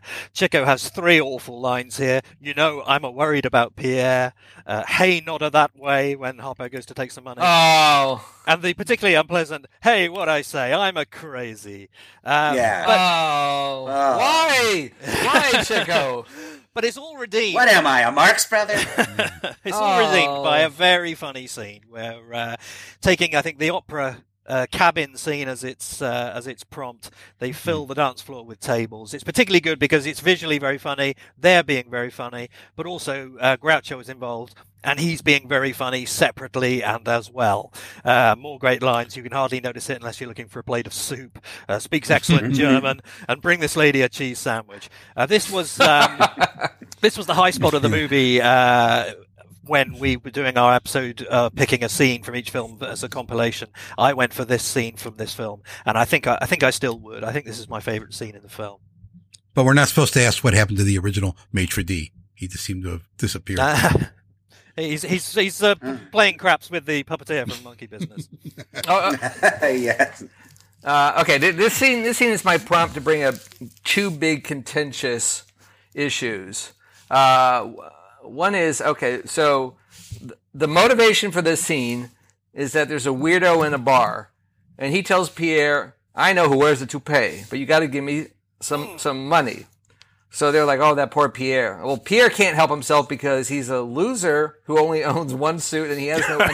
He, he refuses to get a job. I, I slept in these clothes. I had ice cubes for breakfast this morning. All right. I'm wearing a cardboard belt. so so so lovable Harpo and Chico are gonna help help the young lover Pierre to, to make money for him so he can bribe the weirdo from the bar. So they do the nightclub scene. They move all the tables around. Everyone who wants a, t- a seat in the nightclub gives them cash. They got pockets full of cash. And what happens to the money? We never hear about it again.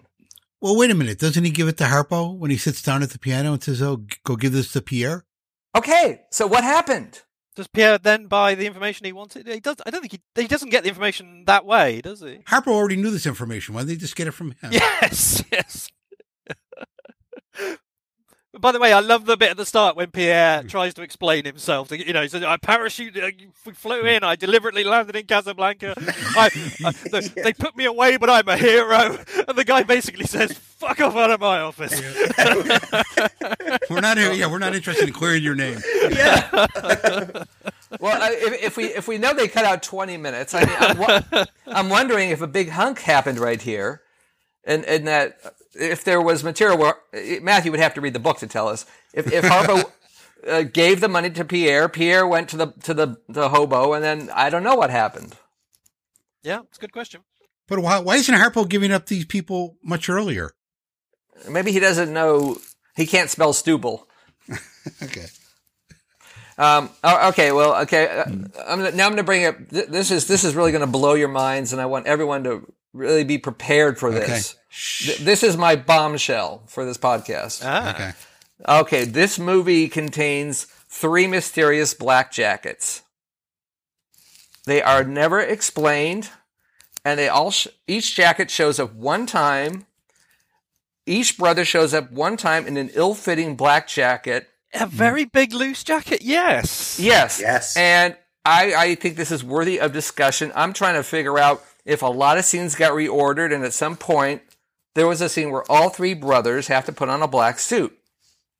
Uh, mm-hmm. So the, the the first time we we see the these mysterious black coats are at the beginning of the nightclub scene, where Chico and Harpo are in these ill-fitting black jackets, which en- mm-hmm. which then enables them to pretend to be maitre d's or waiters to do the mm-hmm. nightclub scene. The second they've got the money, Chico pulls that jacket off because he doesn't want to play piano in that stupid jacket. Right. Yeah. So why why were Harpo and Chico walking into that scene in black jackets?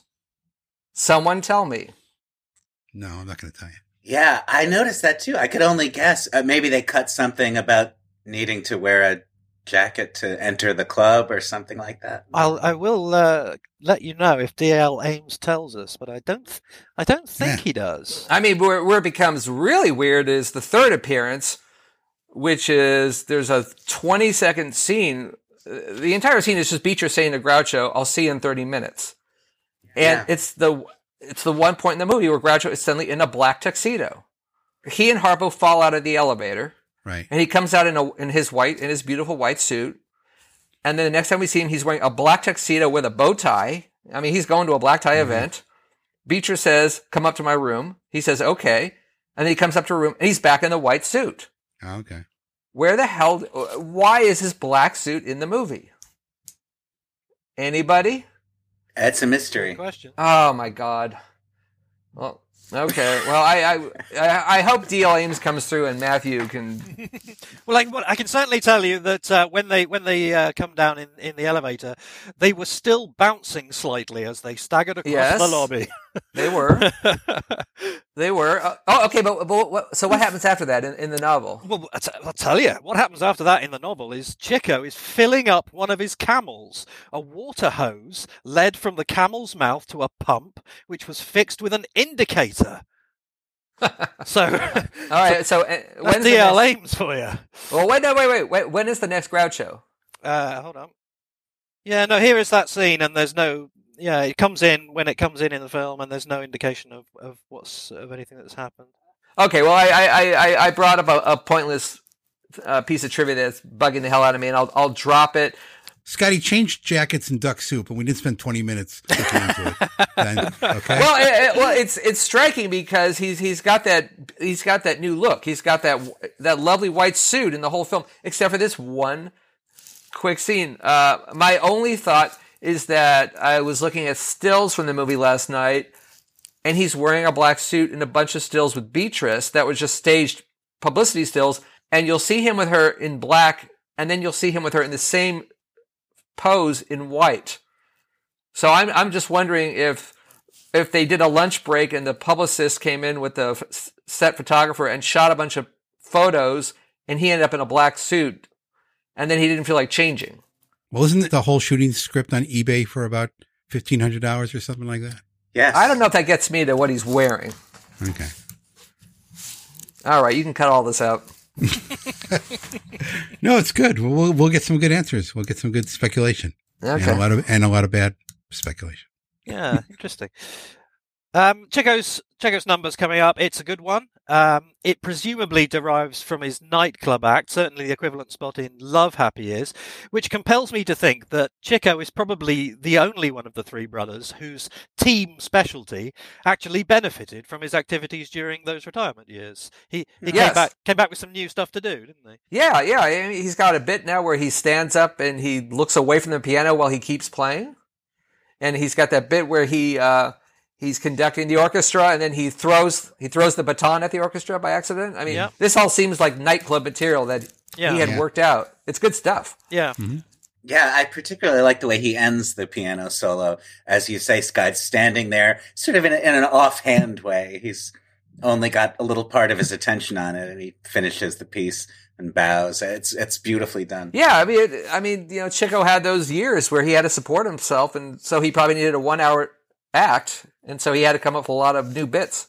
Yeah, a, a lot of which could be old bits from the earlier stage years too. You get the feeling that he Chico seems so comfortable at the piano. Uh, does anyone care that that that that score that I'm always defending? Uh, it, the title song is actually repurposed as the rumba number when Groucho dances with Beatrice. Oh, Ah. I didn't notice that. Yeah, the composer's putting a little thought into that. Well, what are they going to dance to? Who's sorry now? Uh, yeah, it's easy to uh, easy to ignore the next the next bit of uh, young lovers uh, stuff, but but you shouldn't because there's some absolutely fantastic dialogue that I hope Bob will uh, will drop in the uh, the clip from. If you imagine coming to this scene with no knowledge of the film or the plot, uh, it's great. Uh, it goes like this. Hello, darling. You're on time. Darling, I'm, I'm afraid we're not going to enjoy the evening very much. Why? What's the matter? The toupee's gone. Well, that's good. Who took it? That's the trouble. I don't know. Well, that's good. Who took it? That's the trouble. I don't know. it's uh, it's worthy of Harold Pinter, I think. it's worthy of Ionesco. And then Kornblow comes back like he's Wile E. Coyote, who's Yes, plot yeah. did not go well. Yeah. Excuse my ashes. Yeah, the, the, there's a couple moments in the movie that make me sad, and this is one because shouldn't that stunt have been on camera? I want. I, I, it just it feels it's it's so che- it makes you realize the movie's cheap. I- yeah, That's true. yeah. On the other hand, a Groucho does blithely walk away from an assassination attempt that that these uh, competent villains were sure would do him in. Uh, What really bothers me is the way they have to help Groucho walk after Oh. he has the dialogue scene. If he were just walking away, you know, uh, with his full spring in his step, I, I wouldn't mind that he's all kind of burnt up because that reminds me of the final scene in Duck Soup. But the fact that they have to sort of escort him up the steps. And for some reason, he seems really interested in hearing Pierre's story. Uh-huh. Yeah, I mean, I mean, someone just tried to kill him, and and suddenly he wants he wants the young lovers. Well, please tell me more. Tell me more about your young lover's story. Um, does anybody want to spoil for me the line "I'm all ears"? Pretty near anyway, because I, I love lines that don't mean anything, and that seems to me like an absolute masterpiece. But is it some crap pun or something? Well, here's how I took it. You know, he had just come back from almost being, you know, broken into bits by that car going after him. So he was almost just, a set of ears. the ears were all that were left. Yeah, well, it's just, like, it makes as much sense as anything. Yeah, okay. I'll take that as a compliment. In the in the same scene, you've got that dates joke, which doesn't work. yes. Yeah, until I saw you two, I thought every date in town was broken. Well, it, it, it has the form of working. Yeah. Yes. It, appear, it, it appears to be a great joke, and then you go, "Wait, what did he say?" it would be a great joke if it wasn't such an awful joke. I, I, I mean, you, you could say it's what makes Groucho a genius, and then he, he sells it, and there might be a good, you know, 30, 40 percent of the audience that laughs, thinking they heard a joke. Yeah, when we were listening Yeah. to the um the uh, stage show clips, uh, Matthew pointed out that they didn't seem to be selling it a lot, which I think was actually their point. They wanted the material to actually fly or die on its own, and they knew they could sell it on screen, but they wanted to really test the material for its own uh, level of quality and not try and push it over with the eyebrow wiggling and all that other stuff. Yeah. They're doing uh, Groucho in particular seems to be doing almost a plain text reading Mm. of the lines. And I, I too thought of what you're saying, Bob. I think Adamson quotes a, a, a source, Groucho saying that he was in a very studied way, not selling the jokes too much because he knows he can get a laugh with his eyebrows, Mhm. uh, but he wants to know if the material is is worth it. Mhm. But there's also a breathless quality, I think, to Groucho on that recording. He sounds like he's a little short of breath and is kind of maybe it's you know from doing multiple shows when he wasn't used to it and maybe he really is a little hoarse Mhm. insert your own punchline there So full on Esther Muir scene coming up. She's going to bump off Kornblow in his room. Chico's going to try and uh, tr- try and save him. So now we now have the next uh, whistling scene, which is a, a late uh, standard uh, Harpo Chico uh, thing. Uh, came in fairly late in their careers, but obviously now has has become one one of their standards. This one begins with an odd image of Chico hosing down a lawn. Um, I, I wonder now if that's something to do with the with him filling up the camel, having just found that bit in DL Ames with a with a with a oh hose. Uh, anyway, he's, he's no, his his camels have been shitting everywhere, and, and and someone from from the, the the city came out and said, "Here's a hose, clean up your camels." so it's a nice nostalgic whistling scene. Buffalo Bill makes another appearance. The big snake makes another appearance. I love uh, she's a slap happy. That's really good. You know, the, the worse his guests are, the funnier I think I think the scene is, and particularly the uh, the very very long bit B twenty nine B twenty nine B twenty nine B twenty nine. I think that's probably the most fun I have with any of these whistling scenes. Oh, I I, I- I love uh, all the wrong airplanes he keeps coming up with. yeah, he names like four or five different World War II airplanes. Yeah. He, he's just pointlessly wrong. and a, a very funny joke indeed. I think when they when they go to Groucho, the the whole point being that Harpo has managed to convey this information Yeah. to Chico. When they go to tell Groucho, Chico doesn't tell him, but Harpo just repeats the entire Yes. mime Yes. as, as as one one long sequence, and uh, and Chico is kind of acting as if Groucho should should get that. That's That's very, great. That's new That's and very great. good. Yeah. Yeah. He says, tell him what you told me. to me, that payoff makes Yeah. the charade Yeah. scene Yeah. worth worthwhile. But I'm not sure it had ever really struck me uh, until uh, until then. And uh, what's the, what's the deal with Buffalo Bill? It makes me laugh, and I never understand why I'm laughing. I, I think it's just the a Oh, the big mustache. moustache. Yeah, Yeah. the guy eating a watermelon. Yeah, Buffalo Bill goes ice skating was the was the previous one, wasn't it? As, as, it's lovely, as if Harpo was trying to convey the information. Buffalo Bill goes ice skating. yeah. Uh, how about the seal noises that Harpo makes in this scene? That's one of those moments like the sneeze in the circus, which just feels wrong. it's odd, isn't it? I I guess if it were hilarious, we'd be more forgiving, I- but it's both I think it's funny. out of character. I don't mind it. Vaguely disturbing. Lots more echoes here to note, of course. Uh, Chico offering to be his bodyguard uh, not only uh, recalls monkey business, but it's also delivered in the style of the rehearsing, performing stuff in, in Animal Crackers. Um, and the whole scene of the manager's lunch, where, where they're stood around the, the desk and Groucho is behind the desk, is very much like Horse Feathers. Yeah. Very much like uh, the, the you know the scenes with the seal in the Horse Feathers. And so on. Yeah, it's a it's a it's a very I think it's a, it's a very funny scene. Uh, it's also it's also got some of that the the maybe Frank Tashlin surrealism where Harpo eats the candle and then Harpo moves the flame to his transfers finger. the flame about it. Transfers it. Yeah. He eats more candle and he puts the flame back. I mean, th- this is this is magic realism. Uh, also, I, lo- I love Harpo and Chico eating the breadstick, and maybe they'll eat each other. Maybe they, each other is great. Yeah. And and, Harpo, and- and they kind of they end up kissing at the at the very end.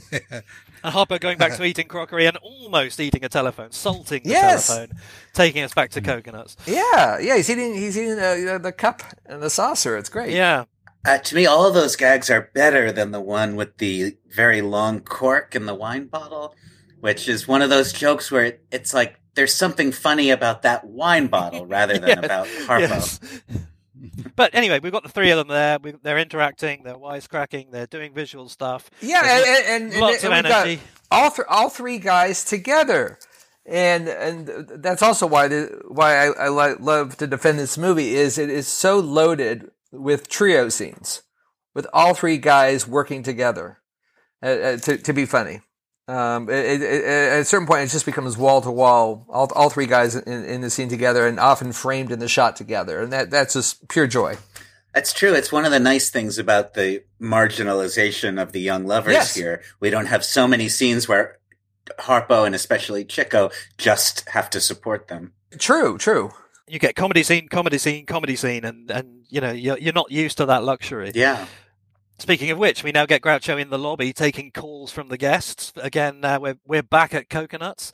Uh, Groucho is sprightly as ever, but boy of the year's taken a toll on Zeppo stood next to him. yeah, that would have been a nice spot for a little Zeppo cameo, huh? Yeah, or at least a picture of him on the wall. Yeah. But we get um, we get the uh, the motorboat joke, and we get the, the probably the, mo- the film's most famous um, bit of Groucho banter, the Smythe scene. How do you, how do you like that? Puts a Y in Smith and expects me to let him into the hotel with a strange dame. Yes. He's he's so aggressive. I love this scene. Yeah, it's great. It's great. I do have a small nitpick with this. Now, mind you, I think this is a great scene. I, I think this is might be Groucho's best extended exchange with someone since maybe, you know, a night at the opera. So that's not the issue. I think it's all great, but just the setup of it and the premise of it, I have a, a small problem with. If you recall, the scene is set in the motion by this guy Smythe coming up to him and saying, clerk, you know, mistaking Yeah. him for a clerk. And that seems to set Groucho off. Now, I recall a day when Groucho didn't need uh, that type of motivation to go after a guy like this. He would just do it uh, on instinct. And then at the end of the scene, you know, Groucho's like, huh, clerk. Like I, like, you know, he, he felt good getting back at the guy, you know, so I don't know. Something just doesn't seem right, feel right about this. I guess this is a small nitpick and I'm going to get torn apart on the internet, but, uh, it's happened before and it'll happen again. Well, I I mean, I, I, Fair I, I don't mind because I mean Groucho is really crossing the line. I mean, he's basically saying that Smythe showed up with a whore. yes. I mean, Yes. let's just call an apple an apple here.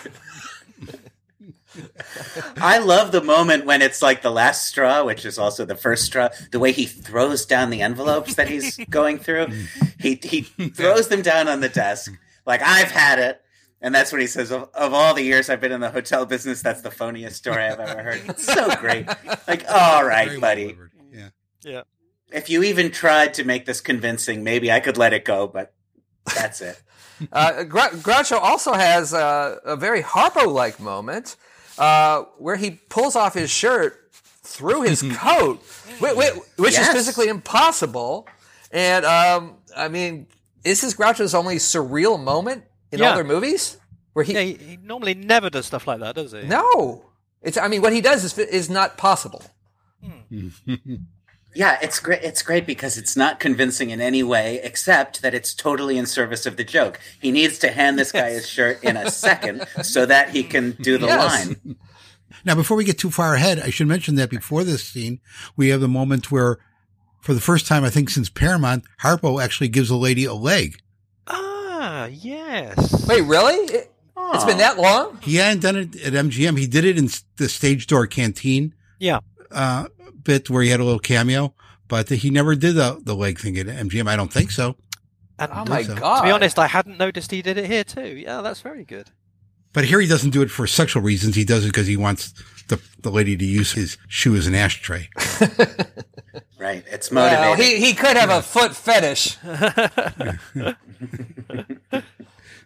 Okay, so Groucho makes his date with Beatrice, and then we have the lift scene with Harpo where they find the treasure. I did have a whole bunch of questions about this, but I think you've answered them really. So, so for some reason, the Nazis know that the treasure is there somewhere, but they don't know where. Is that is that correct?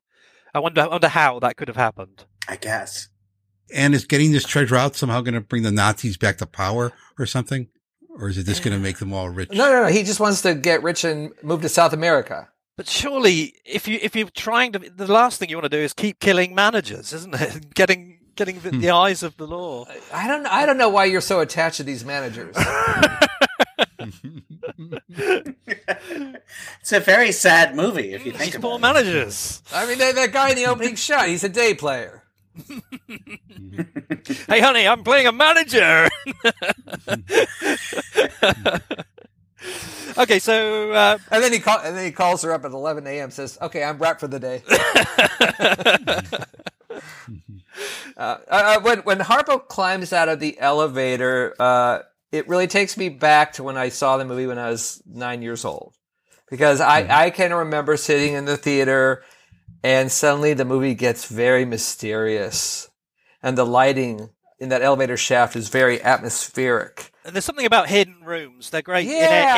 in, a, in any film, aren't they? It's- yeah, and then and then he and he ends up in the tr- in the hidden treasure room with Yeah. the gold and the and the and the diamonds and the paintings, and it was very magical for me that first time. It's like a Dario Argento film or something, where they some portal to to another world.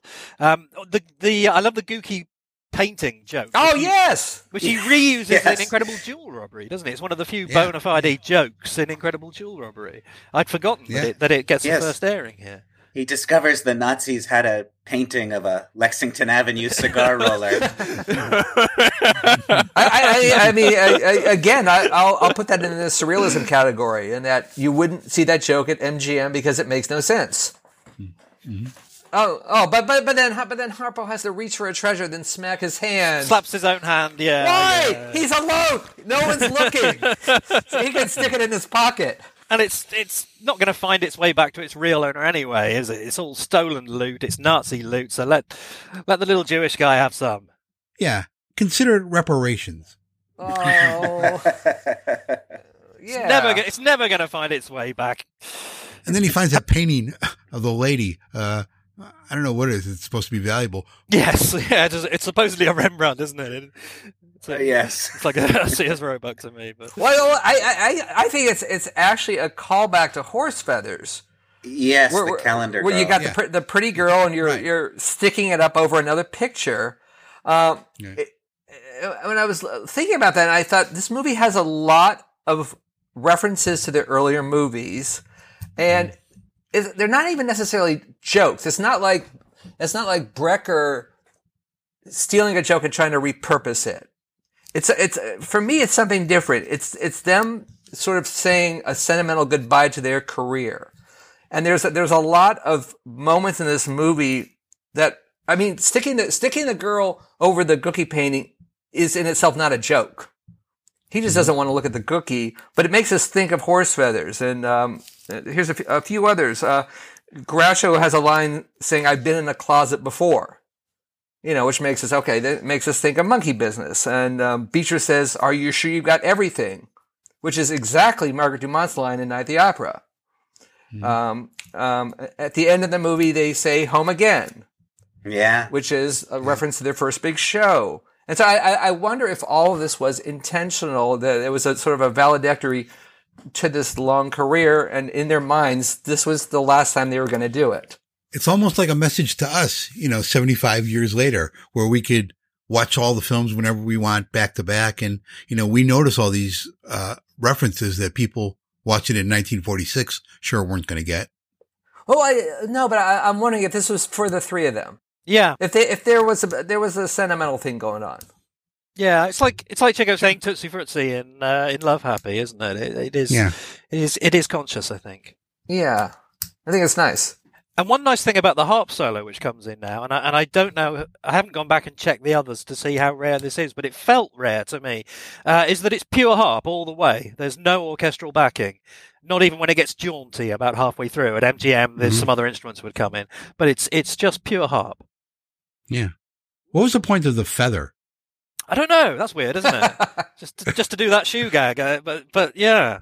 Yeah. Was it a Forrest Gump reference? Maybe. that must be it. Yes. Uh, maybe he's come from down in that room with those pigeons. So then we get the Esther Muir scene, we get Chico's interruptions, and we actually have the Blue Danube again. If there's any doubt that uh, these are very conscious echoes, we have we have the same piece of music playing. As the yes, the same piece of royalty-free music. Uh, this uh, seduction scene um, with, with Groucho moving the things back and forth between the two rooms is a, a little more tedious than it might have been. I think largely because of the music. You mentioned uh, Matthew the the score seeming to work against the comedy in the holding up a building gag uh, at the beginning of the picture. Uh, here, it's it's very much the same thing, but it's drawn out even longer. This kind of lugubrious, slow scoring for every action. Uh, It really bogs this down. Yeah, I, I I don't like the sequence. It just feels like a lot of huffing and puffing. Um, my my only conspiracy theory on on why it's in the movie is that I, I'm I'm just making this up. Is that they did it on tour, and on tour they staged it like Cocoanuts or the Henderson scene, and the two rooms were back to back. Yeah. This I, I'm just throwing this idea out there, and if the rooms were next to each other on stage, Yeah. it would have been it would have been funny, and and it would have been, it would have been really tight. But right now it feel right now it feels like he's got to load up. He's got to go down the hallway. He's got to get an elevator. He's got to go to another floor. It, it's just like there's there's so much mm. dead air. Yeah. to me, the scene's worth it because we get Chico's two biggest laughs of the film. Hey, boss, you got a woman in there? It's my sister. She is, huh? Well, I'm her brother. Get her out. And then a capper at the end of the scene. Hey, boss, you got a woman out there? No. Well, go away. I got one in here. Oh, that's a great line. But I like what you said about the uh, splitting down the stage, and, I, and I'll bet that's right because I'm always struck by that moment in uh, in Go West where there's there's literally just one shot of the of the two rooms split down the middle, Mhm. um, Yeah. and that can't be a coincidence that Go West was also uh, roadshowed. So I, I- I bet that's a relic of that too. So yeah, I think you're probably right. They probably did go from room to room on stage, and it and it did uh, it did get big laughs for that reason. Yeah, I mean, I, I mean, imagining it on stage, then it would be Sig Ruman. It would be them them going through them going through the front door, and then Sig Ruman coming in through the back door, and, and we're we're watching it. It's it's whatever. It's a scene we've seen many times. Now, here's something I have to ask. What's the deal with the steam room? I mean, did we really need to see that, Sig? Come on. Uh, I think Sig- Sigruman had in his contract that he had to be to- he had to be topless. Just a, a little something for the Sig fans. Now, I'm a little confused here about the plot. Tell me what, what I'm missing. Sig has asked Groucho to help him arrange a trip, and Sig, like, leaves the hotel, uh, supposedly going somewhere.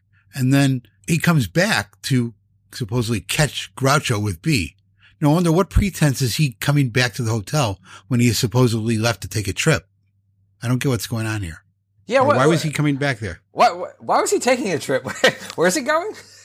Is there a storytelling reason why she has to make Groucho go back and forth so much and leave a note for Sig every time? Like it feels like after the first one, it's only motivated by her saying, "Oh, I, I want to go to my room now," so the whole thing has to happen again.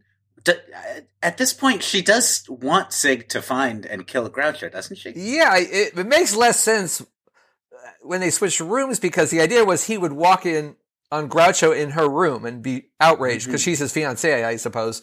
Yeah. But Sig walking in on Groucho's room, it kind of gives him less reason to get upset. It's like, why are you in Groucho's room? Because as we all know, in, in a boudoir, two is company. now we have a scene that always surprises me. I always forget it's in the film, which is Harpo at the roulette table. Yeah, that's one of the connections to Casablanca. You know, you got to have your scene at the roulette table. Um, and it does feel in this nightclub, it feels a little bit like Rick's in Casablanca.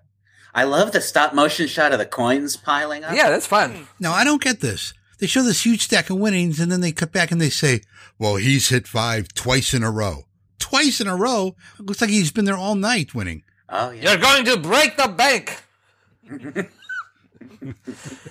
the bank is the hotel, you idiot. And another very evocative line, of course, remember what happened in 1929. Yes, yes. Yeah. And it, it, it's it's good Groucho, where Groucho is encouraging the destruction of the bank. Uh, it's interesting to learn that um, before throwing you in jail, they don't first check to see if you have any Rembrandts on you. This prison scene is is very Thalbergian. It's it's the lowest ebb moment, isn't it? It's the the, the night is darkest before the dawn. Uh, get all the get the heroes and and the Marx Brothers in. Uh, Yeah, uh, in, the, in the in the business, we call it the end of the second act. Yeah. it reminded me of Brain Donors. Like, I wish they had done a musical Yes, number here. yes, way- yeah. Instead, what we do get is is Chico shouting at Groucho, "You asking me how? It's all your fault." Really, really lays into him. You've never seen that before. Okay, I, I, I've got a big question. Someone can help me here. Uh, the the girl who, if anyone's forgotten, is named Annette. Uh, why is she locked up? What did she do? Huh. Why is she in the jail? She wasn't even in the casino scene. Yeah. Oh, uh, it's great! It's great being on Zoom, looking at your three faces. You're you're all totally perplexed. Why is she in jail? No, I'm gonna I'm gonna edit in the, the a good answer right now. So this is part where we're where we're confused isn't gonna be here. Where Pierre goes, there goes I. I suppose is her is her reasoning, but uh, someone's got to. Maybe they cut a scene. She Yes. somebody to death moment. Chico, in general, from here till the end of the movie, Chico does a lot of screaming for some reason. You know, he uh, from from here forward, he yeah he yells at Groucho and Harpo here, and then later during the action climax, he's doing a lot of like you know, watch out for that car. Just- why why is Chico so aggravated about this? Nice that they try and get out of prison by pretending Harpo has rabies. Of all, of all the ideas they can come up with, that's that's quite a good one. And and if you listen very carefully, I was in two minds for a long time, but I, I'm pretty confident Groucho does shout "Mad Frog." He, does, does, doesn't he? yes. Yeah, Mad Frog. Really? yes. Uh, we get to hear a little bit of uh, Groucho's French accent uh, on the phone here, uh, back from at the circus when he was French for uh, a section of a scene. And then we get the packing scene, which is which is sadly, I, I imagine, too complicated to have been done on the, in the live show. Because if it had, it would have been a, it would have been a cinch and would have brought the house down. But it's it's so carefully choreographed, isn't it? That I guess they. Oh no! Why, why why do you say it wasn't in the tour? Well, isn't it just too complicated to do all in one go? I'm not sure. Maybe. Nah. No. No, uh, no, you're right. It's like noises off. It's like you just you got to get the timing right. Okay. Yeah, I guess it, it could have been done. I do think, as with some of these earlier set pieces, it's just so slow and the music is deadly. Yeah. If this had been performed fast and either with no music or with different music, I, it feels like it could have been a great So we- scene. all right. So we are saying it's not because I I really like well, it. I oh no no no I, I really like it too. I think it's a I think it's delightful. They're they're working as a team, and, and they're working as a team without speaking. Hmm. They're, they're it's just like the the three of them are an organism. It's like a machine. First of all, regarding doing the scene on the tour, I don't see why they would have. You know, no matter how well it was done, the way it was done on stage would not translate to how it was going to be done in the studio before the camera. It would have been done in a totally different way. So I don't see why they would do it. But more importantly, if you compare the scene to the similar one in A Night at the Opera, in that one, we have Groucho's running commentary where he's giving all these zingers to Henderson. And that's what makes the scene, you know, that on top of the physical action. We don't have anything like that here. Uh, you, you, you, you, you, are correct. Uh, it, it does have lots of just throwaway, funny, it's just tiny little things that make me giggle. Uh, that Harpo emerges from the trunk and now he's wearing a crown. Why? I don't know. He's just wearing a crown. Or, or the bit with uh, uh, uh, Sig talking to, to Curtin and saying, "Give me back the pen." What pen? And then Harpo slapping him. I mean, the, the, all those little bits are, are, enough for me to really enjoy the scene. Uh, for me, throwing the clothes out the window. That's good. Uh, mm-hmm. All three of them. That's for me when it crosses the line over into being really funny. Mm-hmm. And, and sort and, of finally, and and, and and and Sig is good at, at underplaying his overplaying in terms of "Am I going crazy?" he does a lot of drinking in the second half of this film. he does. Heinrich Stubel had a lot of life plans and they haven't gone well. and, and, and he, he's stuck in some piece of junk hotel in the middle of the desert with the money so close he can taste it, but he can't find it. And that's, that would drive a man to drink. Yeah. Um, I think I would prefer it if the film kind of rounded itself off here. Um, the aeroplane scene, yeah. it's a big, it's a big uh, comedy scene. I, I don't get much out of it other than Harpo's facial expressions when he's piloting, which are Harpo at his most truly deranged. He, he's pulling the most extraordinary facial expressions, and then obviously the uh, the wonderful line "home again" at the end. Um, the rest, the rest, I can take or leave. Oh, he's great flying the plane, and the, the, when there's a there's a car on the runway, and he honks his horn at it. I, I, do love the moment uh, referred to earlier when Groucho says, "Well, here we are, up in the air." What a stupid remark that is. uh, not only is that great, really a genuinely surprising and funny line, but it sounds to me like it's Groucho's Paramount character rebuking his later MGM yes. character. Like, here we are up in the air. That's like a go wester at the circus line. And then Paramount Groucho comes in to cut him down to yeah. size. Mm-hmm. Also, just more, more, on a technical level, I, I, I enjoy just the the the uh, weirdness of the style of shooting outdoor scenes from this era, where the uh, there was some law that the you never let your stars leave the studio lot. Don't ever let them off the lot. And so every every shot which is actually out in that desert is a stand-in. Mm. And then yeah. so so you've got stand-ins in the truck, stand-ins in the car, stand-ins running under the uh, the the airplane. Right. E- even when it when it's just a shot of the guys after they get out of the the truck and they're standing there. It's yeah. and then when they punch into our guys, it's our guys on a soundstage with rear projected desert behind them, it's just this this weird thing where where studios were afraid of of of letting their their, their cast like I don't know they're going to get hurt or something. It seems like a lot more trouble. And, and as Matthew astutely points out in his book, the double for Harpo was wearing a wig, so he actually looks more like Harpo than the actual Harpo. yeah, he is.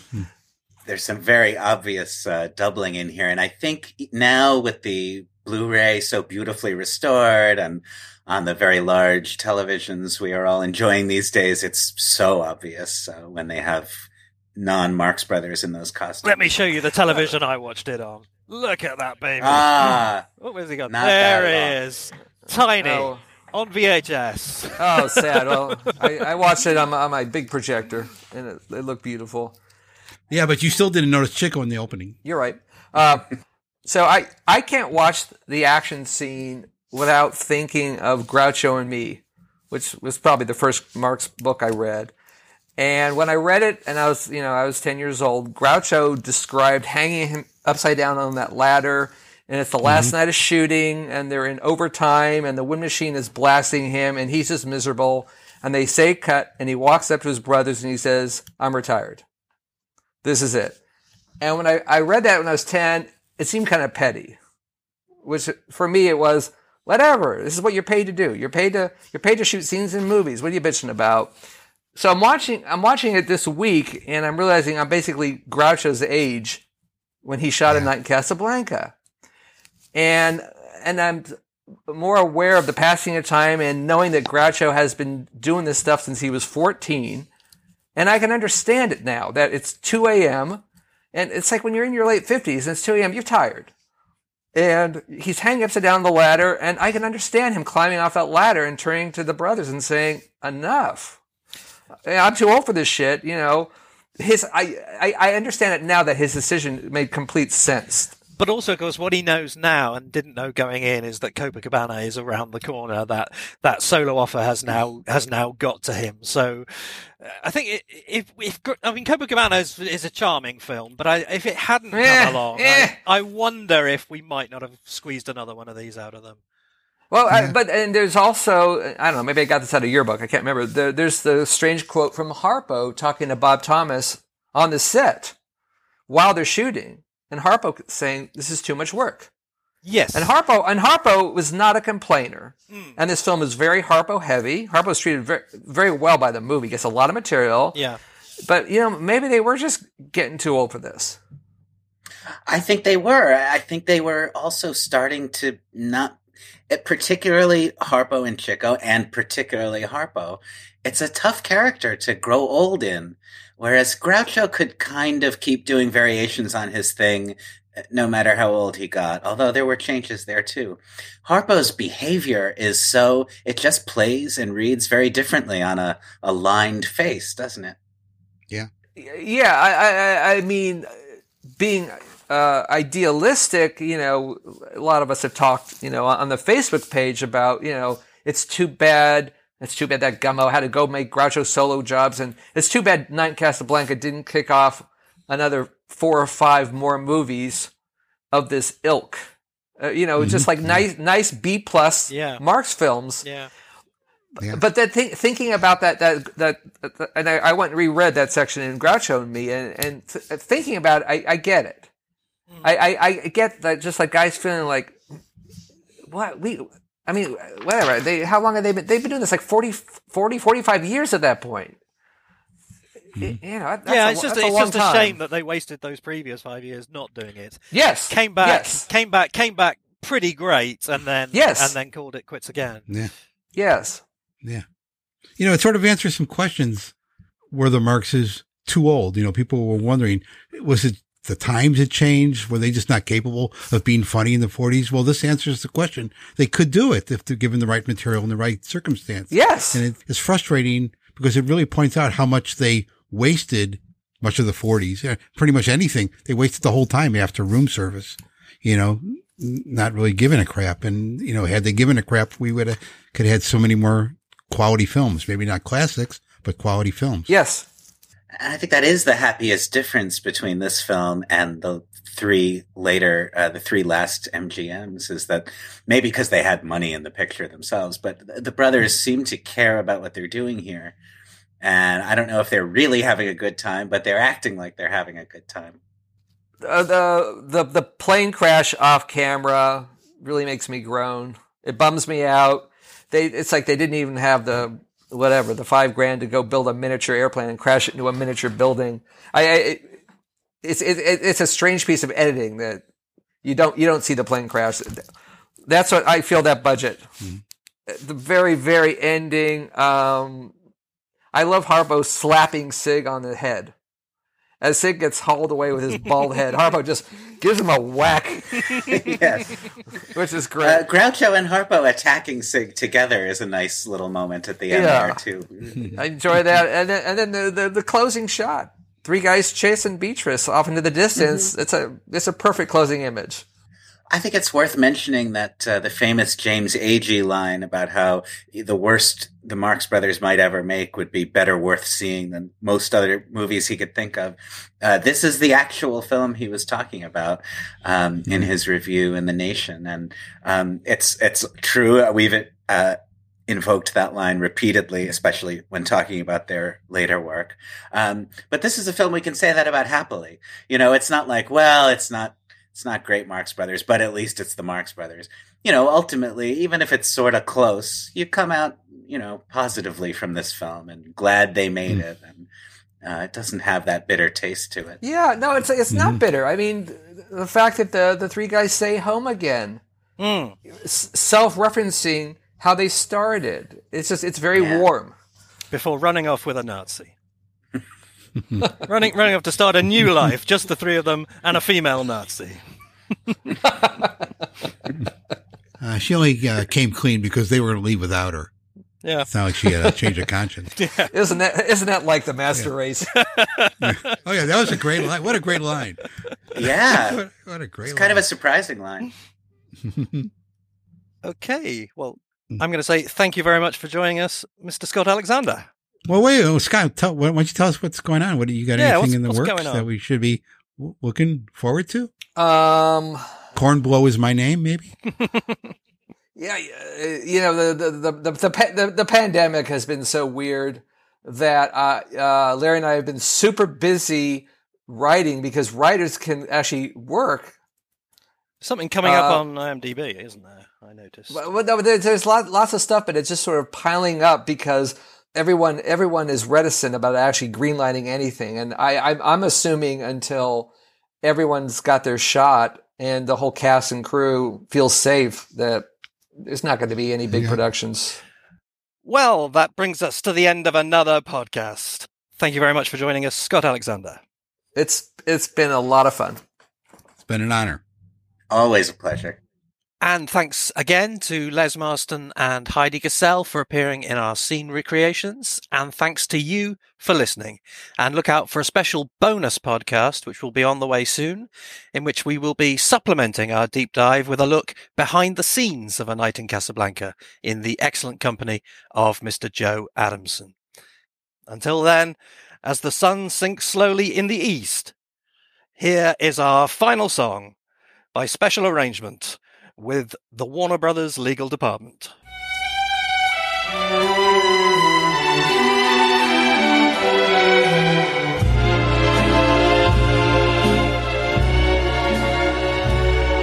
You must remember this. A kiss is still a kiss. A sigh is just a sigh. The fundamental things apply as time goes by.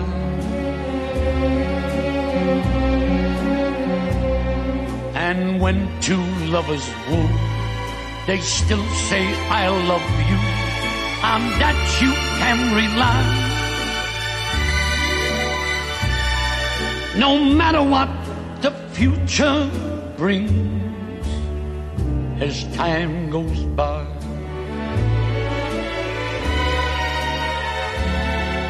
Moonlight and love songs never out of date. Hearts full of passion, jealousy, and hate. Woman needs man, and man must have his mate that no one can deny. It's still the same old story, a fight for love and glory a case of do or die. The world will always welcome lovers as time goes by.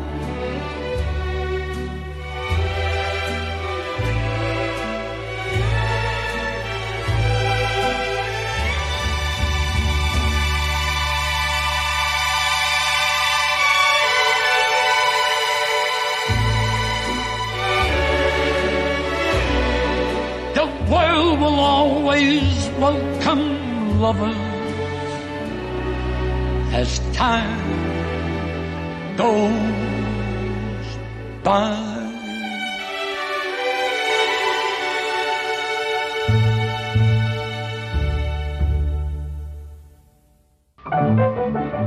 The Marx Brothers Council podcast is hosted by Matthew Coniam, Noah Diamond, and Bob Gassel, and is produced and edited by Bob Gassel. Matthew Coniam's books, The Annotated Marx Brothers, and That's Me Groucho, are published by McFarland. Noah Diamond's book, Give Me a Thrill, The Story of I'll Say She Is, is published by Bear Manor Media. Both can be found at major book outlets. For more info on this and all episodes, visit our website at marxbrotherscouncilpodcast.com. Also look for us on Twitter.